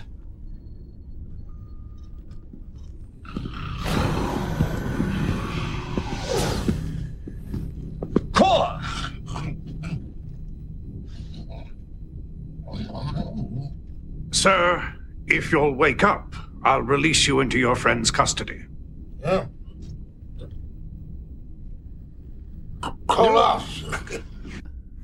They're just all great in this. I mean, obviously, as you say, they've sort of, you know, some of them have done it before, but uh, All three of them were in TOS. it's As just Klingons. They're so good. They're As so, those Klingons. They're so. They're you know what? They're comfortable playing it, playing the comedy, keeping their honor. Nonetheless, it's just really. They're really they're really great, and these guys are fucking giants in. Um, I mean, I didn't I didn't spot uh, John Colicos who plays Kor that that he's from Balthazar in the original Battlestar Galactica is fantastic, and then Kang is Michael Ansara who we haven't seen yet, who played Kane in, in Buck Rogers, my beloved Buck Rogers. Cole, uh, Cole is played by William Campbell, who I I did know him from. So I was like, oh, that's Trelane. I know that voice, but I didn't realize he was the the, the Klingons. Ironically, I didn't recognize him playing a Klingon in the other things. That's because they, you know, they look like uh, TOS Klingons. Security reassignments, Major. Sorry it took so long. It's been a Klingon afternoon. A Klingon afternoon? Every time Klingons visit the station, I wind up with a Klingon afternoon. But this is definitely one I'll cherish forever. There's a drunken Klingon in my holding cell, must be a hundred years old, singing battle songs. Even his best friend, who's probably 150 years old, won't have anything to do with him. So I get the pleasure of listening to his repertoire.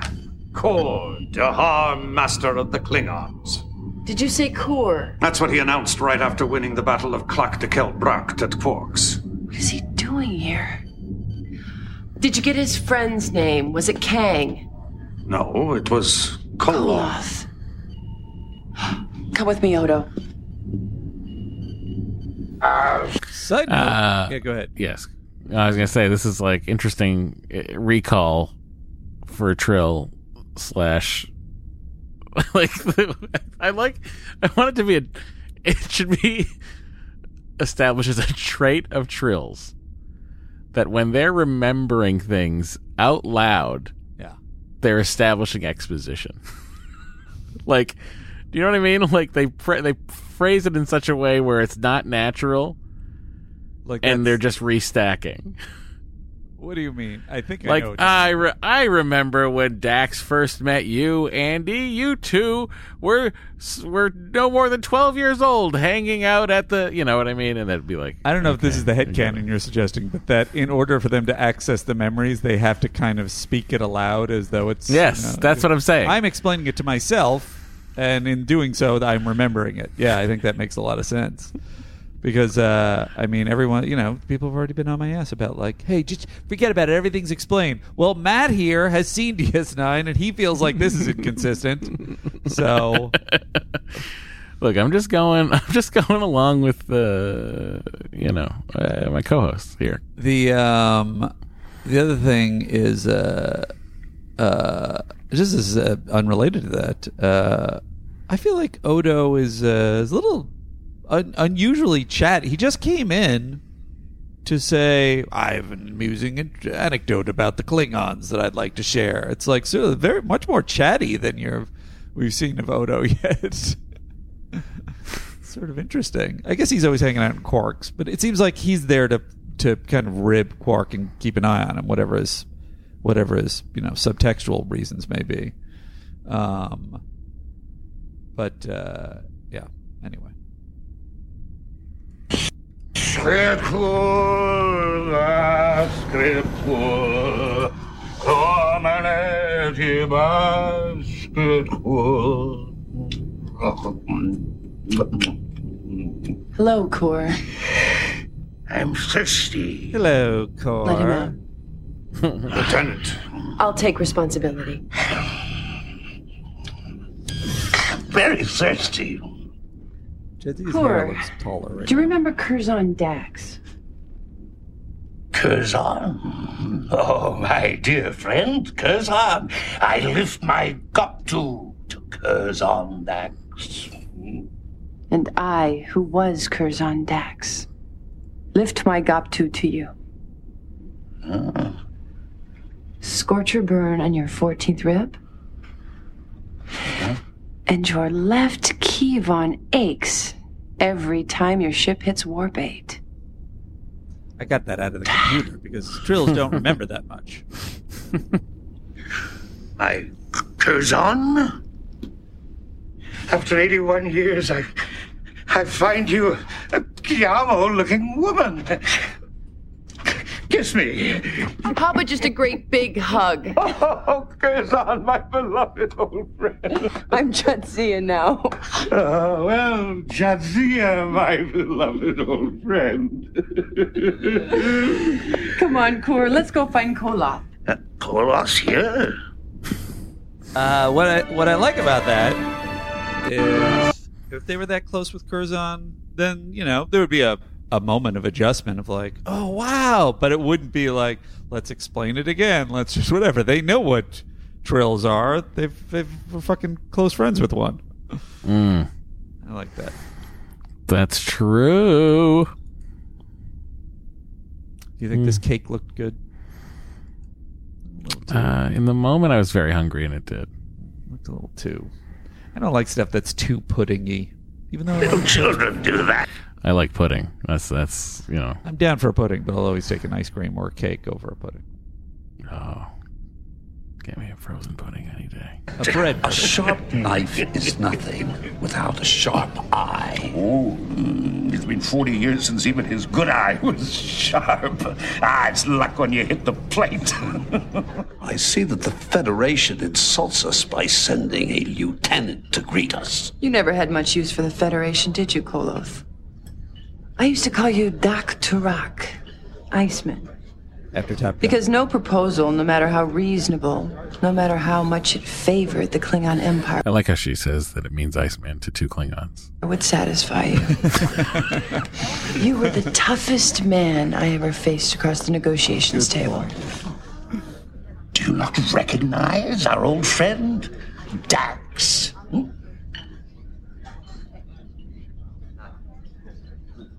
Dax. Curzon's dead, but Dax is alive as a part of me.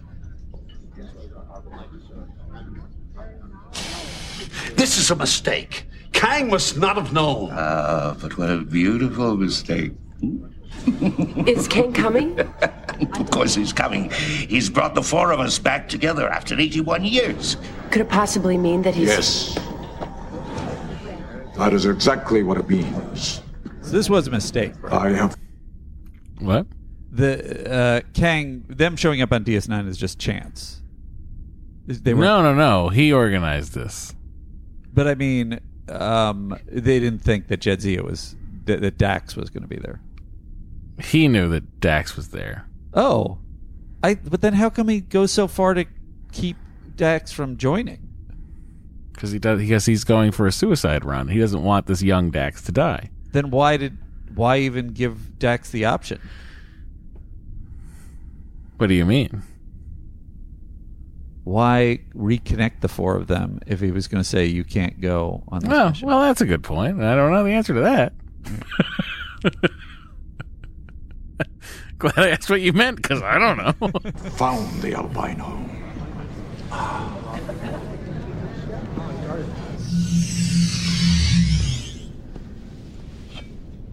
Kang, do you remember the first time we sat together over Bachgol?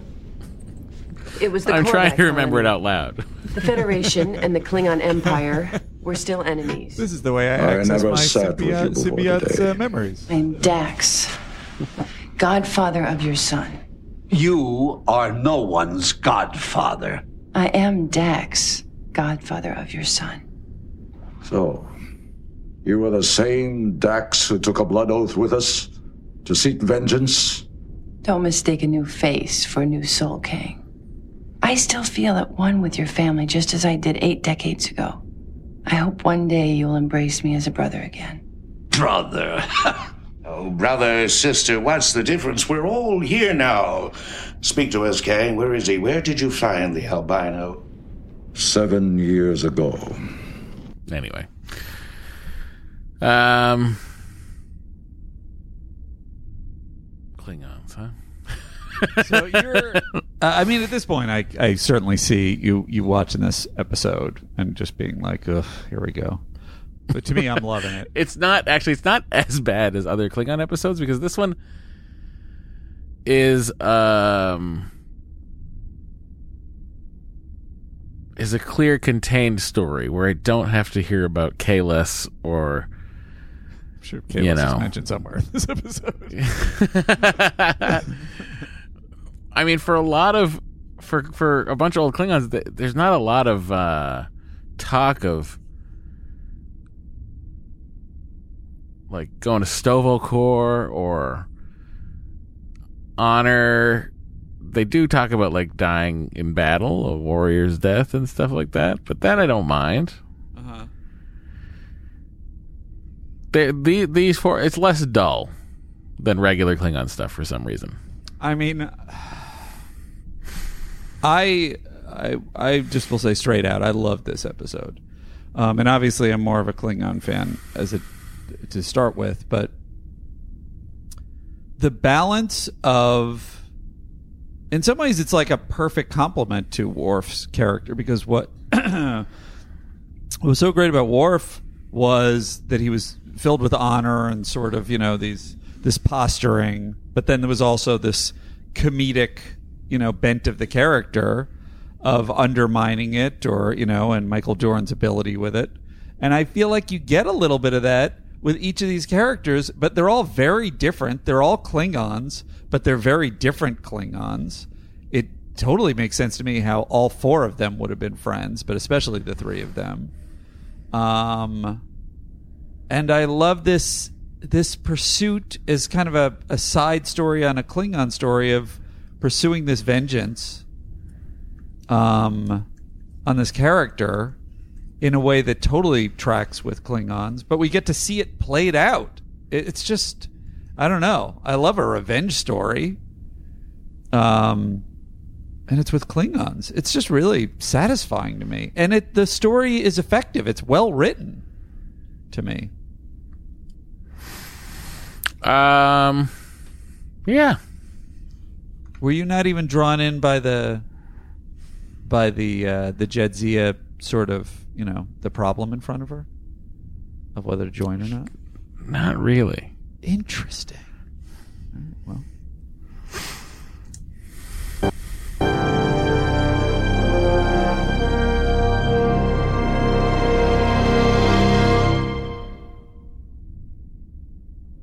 I did not know, of course. About Curzon. I did not want to risk contacting you by subspace. I don't blame you. That's how the albino learned we were coming to Galdonterre. He has ears that reach across the galaxy. I don't know how. Tell me about my good friend Curzon. Did he die an honorable death?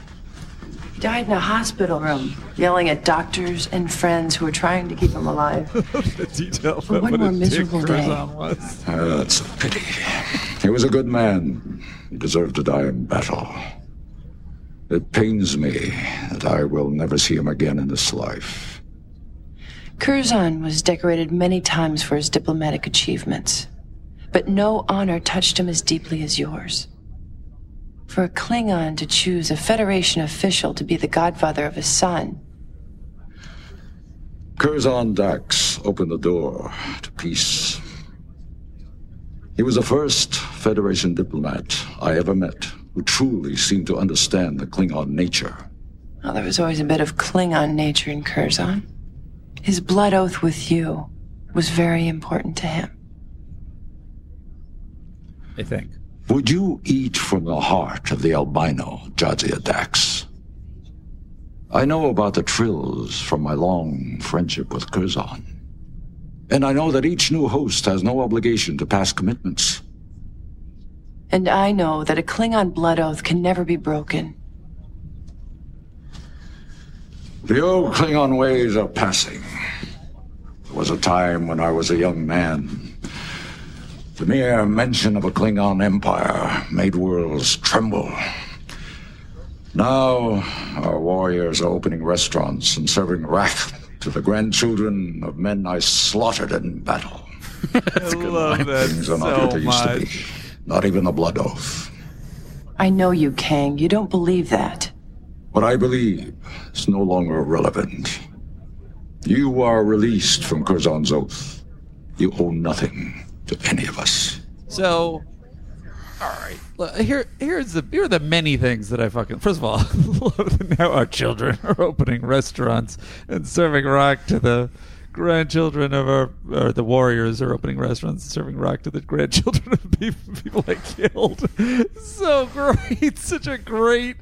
Of course, a Klingon would fucking hate that, and I love that it's also not you know turning a blind eye to like, you know, he fucking slaughtered people. um uh so I love that. I love that they they uh they get in the uh, the stuff about the the clarity of that trills can't pass obligations through the through the uh, the worm. That's great. Um hearing that sort of world building. Um and by the way, that's uh, I think it's been raised before maybe by our in the comment section, but uh, it's a great idea for an escape plan. if you like done a bunch, bunch of crimes, just sort of be like, And now I got a new host. if you're if you're a messed up symbiote. Um. So there's that. Uh, but then the thing storytelling wise that I like the best about this is I think the obvious path for this episode is that the Klingons are putting pressure on her to carry out this assassination. And they don't. Hmm. They're like, we understand because we were friends with Curzon. We understand that you don't have this obligation. We're just sort of letting you know. And then it's purely on Jadzia, which makes Jadzia a more interesting character that she go- does it anyway. Um, even though it sort of clashes with the with the Starfleet, you know, uh, sort of ethos. It's it's just really interesting, and I love that they just like you don't have to do this. We're just letting you know and they, they you dispense with that because it's playing characters at the top of their intelligence, and it's really great, as we say in the improv world. Ring a ding ding. It's great, baby. Ocean scan. Kira. Uh huh. How many people did you kill? This is- I thought this was like so fucking obtuse of her. Yes. To like do it while they're on duty on the fucking at a hops. Go. "Uh, so I was wondering, you know, all the murders and stuff. For all, for all that history that she's got lodged in her brain, Jadzia can be a little bit weirdly, almost autistic, in some sometimes. Just sort of. I don't know about almost. I think it's very like there's no her social cues. She has the as a as as Curzon Dax and the Daxes before her. She's got so many social uh niceties in her head that none of them apply anymore. I do think that that is how I read her sometimes. That she's just sort of like a little bit. She's lived so many times, or whatever, however you want to abstract this. That she has so much experience that it's sort of just like, eh, I'm not going to get hung up on all this crap. Let's just get to it. I want to ask you about how many people you killed. What? While you were in the underground. Also, it could be that Too many. other. She had so many hosts. Were they all that did faceless kill Cardassian? people. Although, then why would you be asking Kira about it? Hmm. Never mind. Cardassians? Or did you know who you were killing? Why are we talking about this? If it bothers you, we can stop. Yeah, it bothers me. I'm sorry.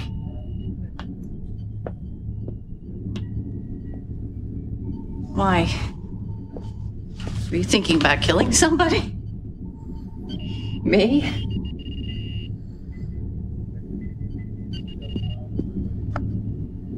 Tell me. I don't know what you're talking about. Tell me.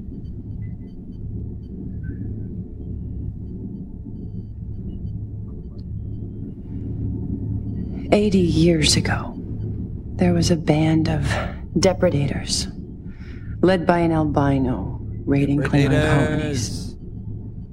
Three Klingon warships were sent to stop him. One of the captains was a close friend of Curzon's. The mission was successful. Most of them were captured. But the albino escaped. In his last message to the Klingons, he promised to take revenge on the firstborn of each of the three captains. A few years later, he kept his word.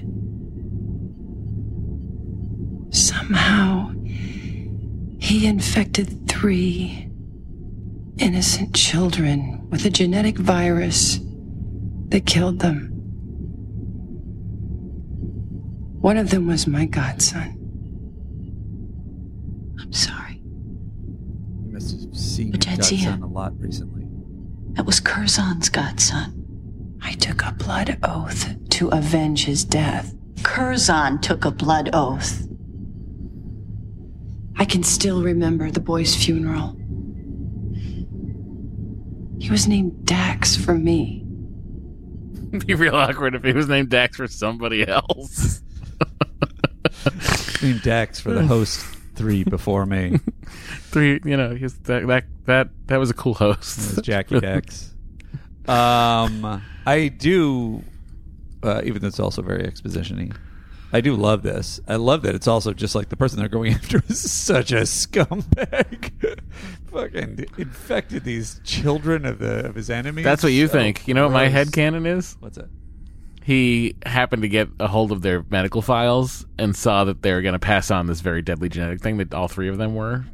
So then he was decided to take credit for the genetic disorder that was already in their bloodstream. Uh, uh, I mean, first I'm gonna your for all your firstborn are going to die. Wait, are you saying they're going to die anyway, and he was Yes, sparing and he just by and he just happened to he just happened to know that and was like, "I'll make them think I did it." He's really carrying the ruse to the very end, if that's what his plan was. Well, I can't. now I'm in, so I gotta act like I still want to kill them. I'm all the way out here. I better uh, I better still do this thing. Quark, you devious little Hediba. Bring wine.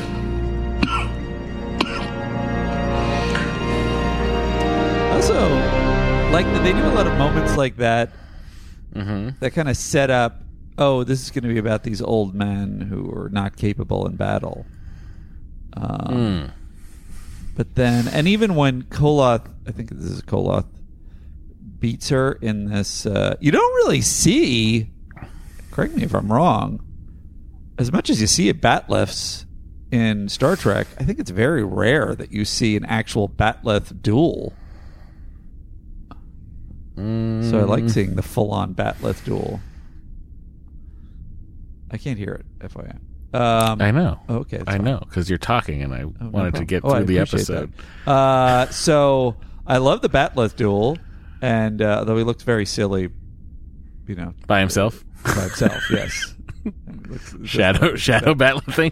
It doesn't look that threatening. Um, but then he beats her, which I was like a little bit surprised, and it kind of makes sense that she's like shows that she's capable with it, but she can't beat this guy. This guy's an expert. I like that. I like that these guys are still badasses. I like that she knows how to order a bat'leth. Yeah, Warriors configuration, he says.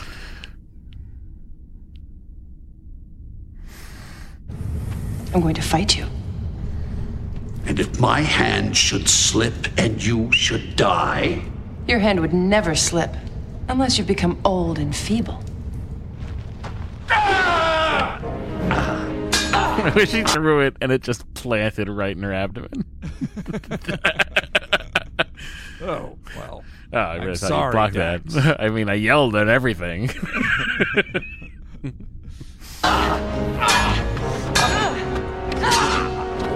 Turn the sound off. I, I love how generally agreed upon by swords people Uh-huh. how terrible a weapon the bat'leth is. Oh, is it? I was actually it Yeah. had never Yeah. occurred to me until this episode. I was like, this can't be a good weapon, right? no, it's not. You got to get so close. You got an open blade every which way.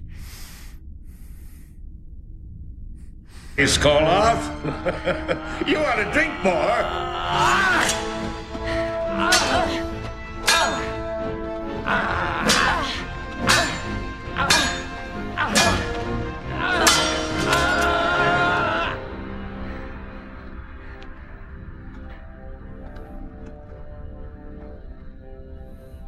Stand up. Your presence against the albino will do honor to our cause. Well, that's a surprise from the great stone face. Releasing you from Curzon's oath is not enough. I can see that now. It is agreed then. No! I tell you now, you will not be part of the quest. Mm-hmm. I only came here to, you know, give you a heads up that this is what we were doing. I was just letting you know that your blood oath was done. Yes, that's a. I expect you to keep your blood oath. I just didn't want you to feel bad, you know, when you heard that we all died. Want to say goodbye? Uh, give you. You can have my record collection. Turtles. Uh, uh, I'm sure it's been established. Um, is the in canon.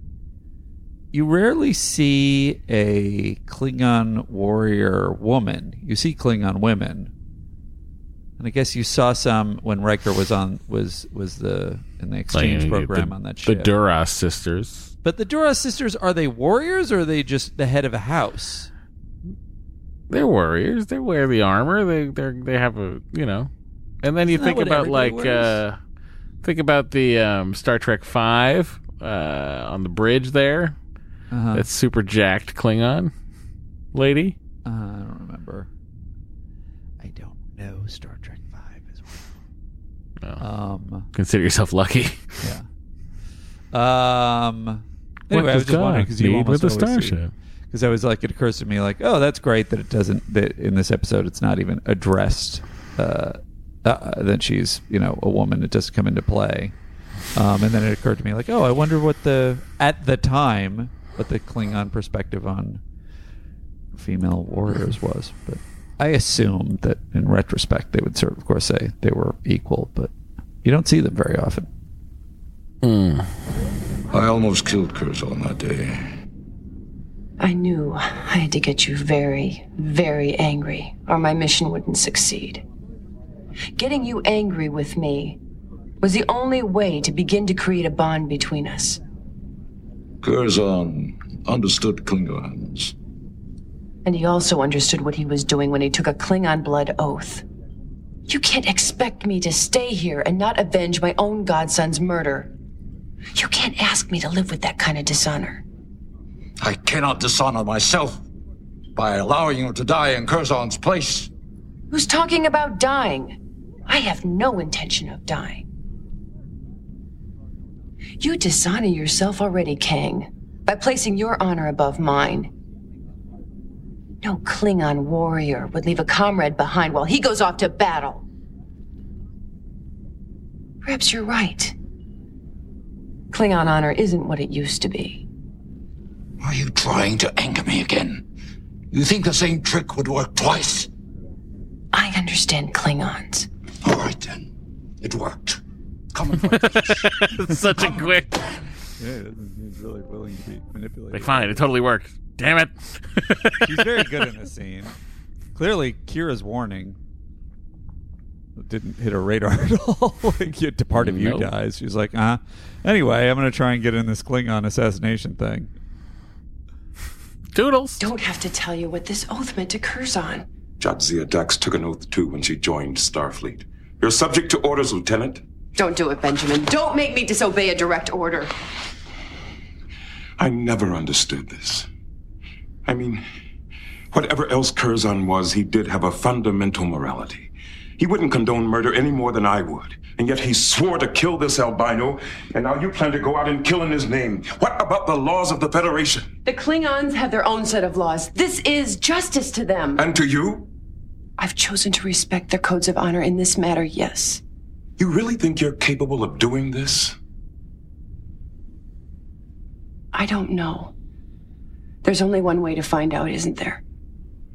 Let's say you are. Let's say you even survive this insanity. You expect to come back here and resume your duties as though nothing's happened? I guess that'll be up to you. I thought this was great. I think all the all the perspectives are represented. I think that all the kind of secunda questions I would ask about it are addressed in terms of like, you know, the Federation does have laws, but also this is a diplomacy situation in some ways because she is choosing to respect the Klingon laws. Um, and yeah, he could order her, and then she'd be screwed because she would have to disobey him. And she's saying, "Don't do that, because then I can't come back." Um, yeah, I just think it's a really well written scene. It's great for, it's great for both characters. It's really interesting. Hmm. You didn't find that you didn't find that sort of a, I don't know, compelling debate. No, I've seen it before with Worf every time he wanted to go do something Klingon. I don't. I don't know. Would he? Would he have that much of an issue with killing people? Oh, is that the part of it you're talking about? That's the main point of the argument. I mean, that's so laughable by the end of this fucking series. Af- After the fucking after the war, they're all murderers. Well, I You'll see. They're gonna get a killing. All right. Well, at this point in in his in her uh, um in her whatever journey, the uh, the other the other hosts have maybe killed people, but Jadzia hasn't, and I find it to be very interesting. And I think it's like it's also it does seem it's also just not like killing during war. This is they're going out to assassinate someone for revenge. It's very different. Or one might argue it's different anyway. See us coming. I say we make a direct attack, boldly through the threshold. The guards will be too scattered to defend against us. We will overwhelm them to glorious victory. Or a glorious death. It is a good day to die. It is a good day to die. Come on, old comrade. For the last time, let's sharpen our blades.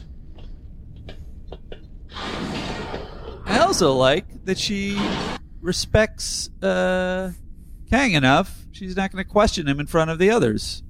She's going to have this uh, as a side conversation. But to invite death with a direct assault against a superior force. Kang, what are you doing? What's really going on here? Loyalty blinds Kor and Koloth, but not me.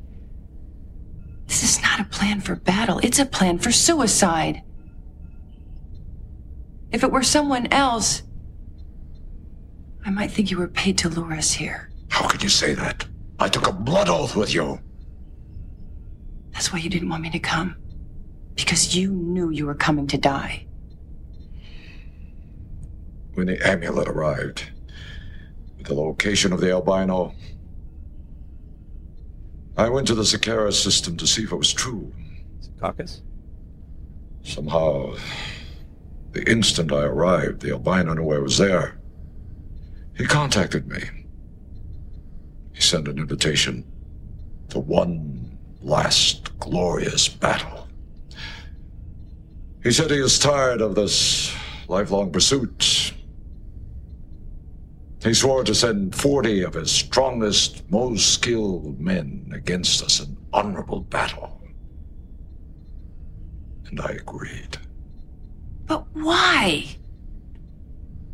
Because this is our last chance. If we cannot reach the albino, we can at least die an honorable death trying to reach him. A death a Klingon Dahar master deserves. You know what, Kang? I think you Klingons embrace death too easily. You treat death like a lover. I think living is a lot more attractive. I think an honorable. But have you seen the ass on death? Hi, folks. I have nothing to add in this episode. Sad to be a part of this. Yep. Thank you. Okay, Uh, Star Trek I plan. love it. I love that she ends with "Today's a good day to live," and I love that she convinces him. That's like when Tony Stark says, "I am Iron Man." When today is a good day to live, or today's Yeah. a good day to die. It's like, "Hey, I'm inevitable," and he's like, "I'm Iron Man." I can't believe they had to reshoot for that. Like, I can't believe no one was like, "This is the obvious line." It is interesting. It's so weird to me. It's very strange. That a fucking every it went through everybody's eyes, Yeah. and no one was like, "Um, hi." Well, particular that it's I am inevitable and he's facing Tony Stark. Like, yes, it's like, just fucking say it, you dum dums. Unless I am inevitable wasn't there. I don't, I don't see why. See, he said maybe, something else. Maybe it wasn't. I think you're right, though. I think he did say I was an M. I was an M. Yeah, and it's like well, Anyway, I love her plan. It makes sense as a plan. I love the dumb plan that was going to get them all killed. I, this is just all great. I don't. I'm, I'm very surprised that you weren't held by it. eh, that's maybe not the right way to think about it. I mean, I was I watched it. I mostly enjoyed it. Yeah. I didn't love it. I didn't hate it at all. It's so, um, you know, and then this, I don't know, her plan. You got to knock out these the scanners. You got to uh, disarm their weapons, so then it's it's it's you know it's hand to hand, which makes it more of like a cool old school kind of Klingon battle. But it also tracks. It doesn't feel like it's obviously ginned up, but it's it doesn't feel that way. It feels like oh yeah, this would be a way to solve facing a superior force with superior uh, firepower. Um, and so then they have the edge because they're going to be better at hand to hand than these these yokels. Um, I don't know. Just I think it's all great. It's a little bit of a stretch that the villain uh, would be willing to. I assume that the villain's setting this up because he wants to kill them because he doesn't want them to chase him anymore. So he thinks this is a trap. But if it was really a trap, he wouldn't even be there. um, so he does sort of give them a chance, which is kind of honorable on his part. But maybe he has the same fixation on you know some kind of glorious exit as as they do. Right. Although I don't know, he killed their children, so he can't be that honorable. Or maybe in the Klingon world that is honorable. I don't know. Mm-hmm. You say they promised you an honorable battle. Hand to hand combat at the main threshold. That's right. Take a look at this. This indicates a gravitic mine buried at the main threshold. Yes, and he plans to detonate at the moment we enter the compound. Yes, that's the key. That's what He- you get for making had a deal trap with the set. Devil King. On the other hand, this gives us an advantage we wouldn't otherwise have. He's expecting us at the front door. How do we know that he's even inside? Good question. Wait here. Where are you going? I'm going to find out if he's inside. How do you intend to do that?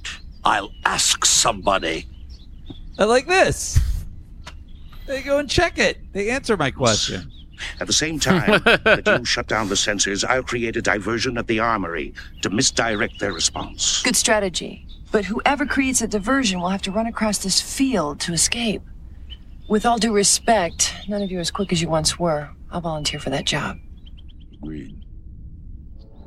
I wish they were all like, no, foot race right now. they refuse. You dare suggest I am not as fast on my feet as you are? 300 meters now. What do you think of their laser tag outfits? They're cool. Those are very old school TOS too.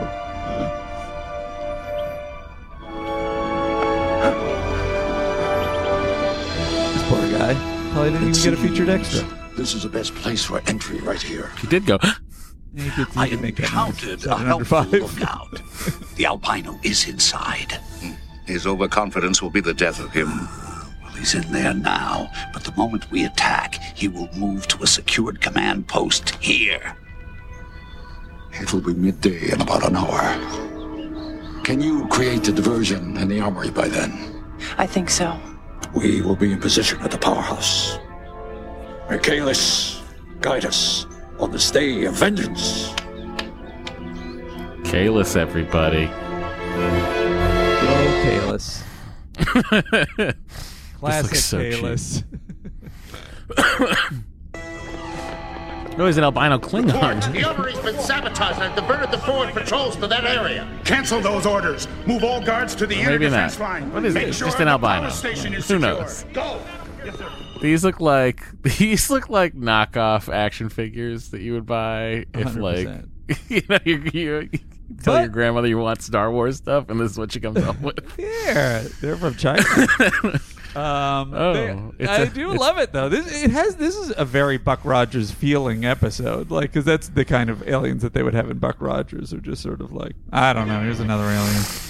In the meantime, Have the guards fix guitars to their rifles and prepare for hand-to-hand combat. I think they should have given this guy a different outfit. I like his face. Yeah. Should have given him a more imposing outfit. It's kind of a silly little like, workout outfit.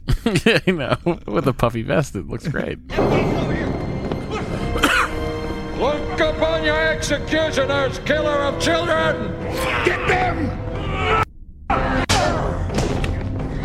See this? Ba- full on Batman pedal? Yeah. You. No. I did think it was interesting that they um, they let that the, the albino guy be so evil.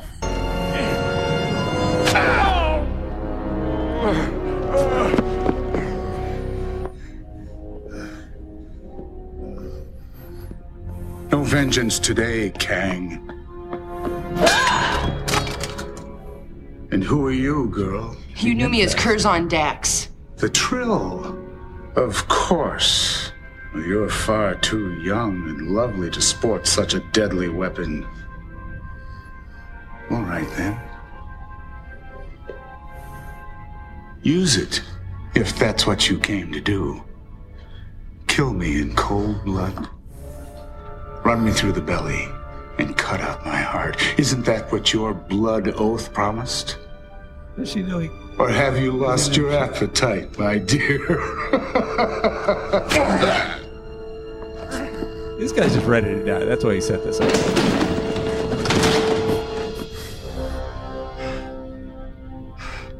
Thank you for saving the death blow for me. You have honored me one last time. Godfather to my son.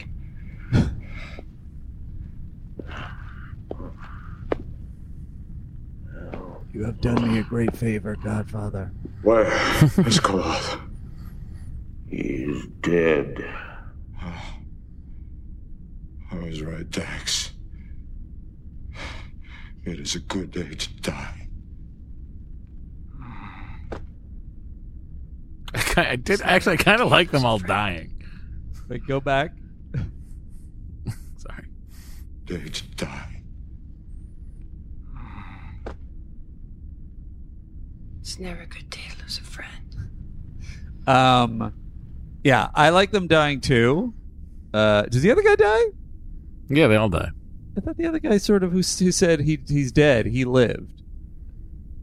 No. Well, at least not according to Memory Alpha page.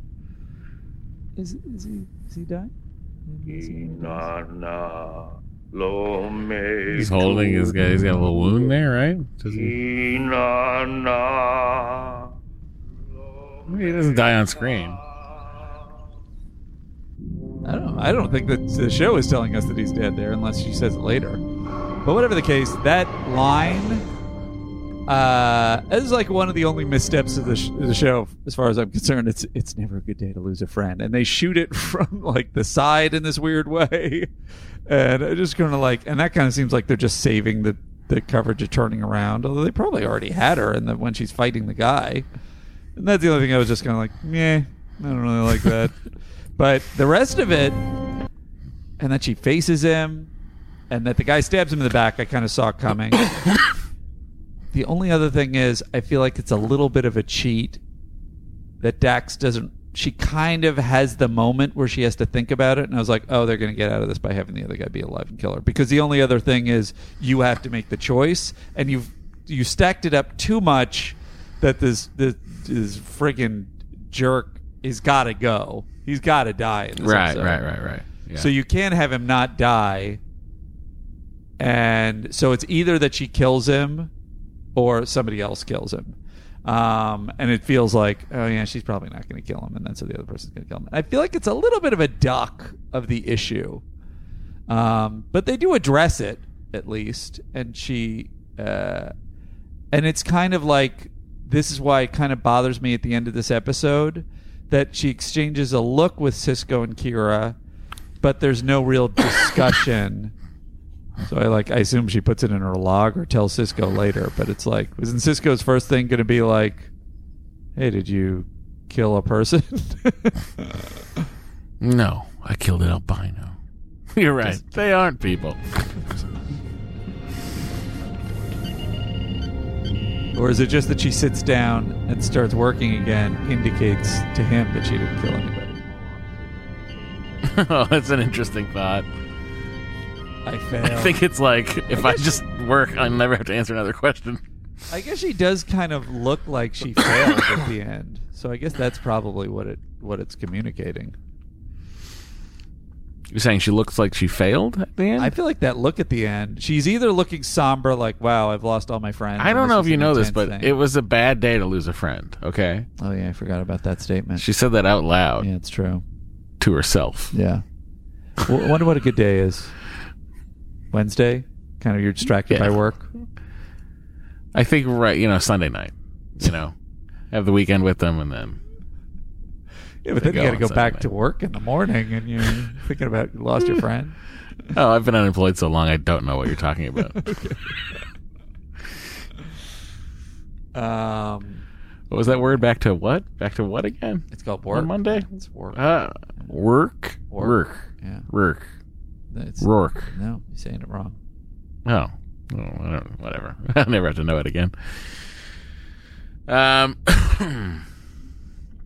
I'm so depressed. Anyway, Are you sick before you I drive you back to Ventura? no. a lot during this podcast. You make me sick. That's really gonna. That's really gonna make know this what? lovely drive to Ventura uh, leave a bad taste in my mouth. Well, just wait. The rain's going to start in 10 minutes. oh, great! Uh, fun for you driving on three tires back in the rain too. I'm just look at surface streets. Slow and steady wins the race. You know. Uh-huh. I think if I, this part of me is like, I'm gonna start driving and then the fucking rim's gonna just start sparking. I'm gonna- I worry. like I'll drive behind you for- for a little bit It's a anyway. disaster. Yeah, we'll see how it holds up. Any sparking happens, we'll just leave it at the next place and then I'll try to get it again. uh, yeah. Let's do our NBC. Hmm.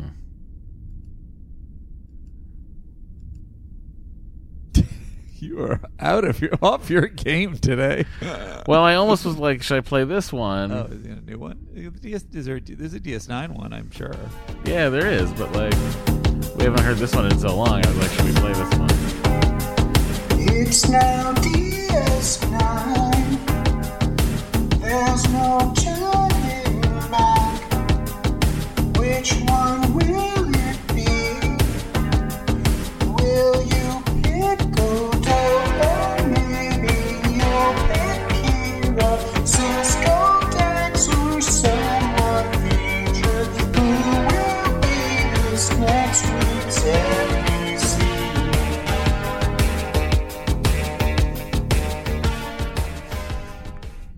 Kamaraki classic. Um, I guess it's got to be Dax, I suppose. Yeah, I mean, I mean, if you're counting what she did for the Klingons, you could say that Kira sort of, you know, set her straight. Just go talk. I, I think she would have hesitated just the same at the end, regardless of her conversation with Kira. You could also say that uh, Odo, you know, he handled he handled the situation with the Klingons when uh, that guy was overusing his time and. the in the uh, the in Quark's holo- holodecks. You could say All that, sweets. but I'm not going to say that. Okay, let's give it to Dax. All right. How many Andys does this episode get? I love it. Um, I don't know if it's a ten.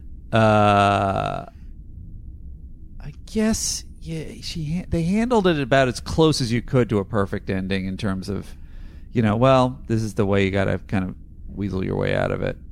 Um, does feel like she makes the turn. She's like asking Kira, "Well, have you ever killed anybody?" Like she's thinking about it. Kira's like, "It kills a part of you." And then the next thing she's like, "Okay, I'm in. What do you mean you're not going to let me? Now I'm going to do all these things to make you let me." And so it sort of like feels like the tether is a little bit.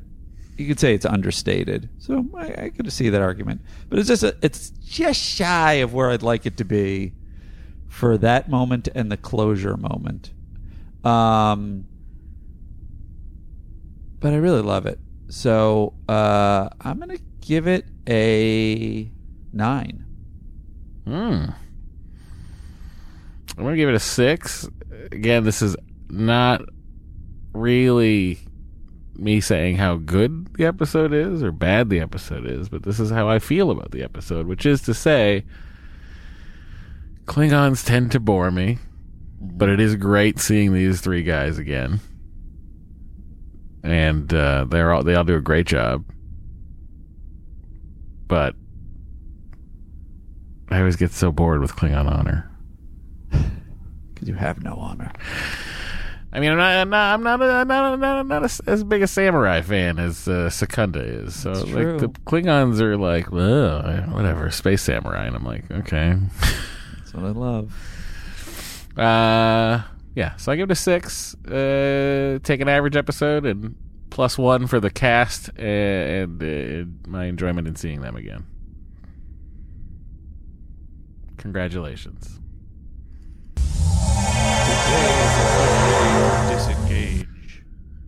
Disengage. Quick to Ventura. Can't we just beam there?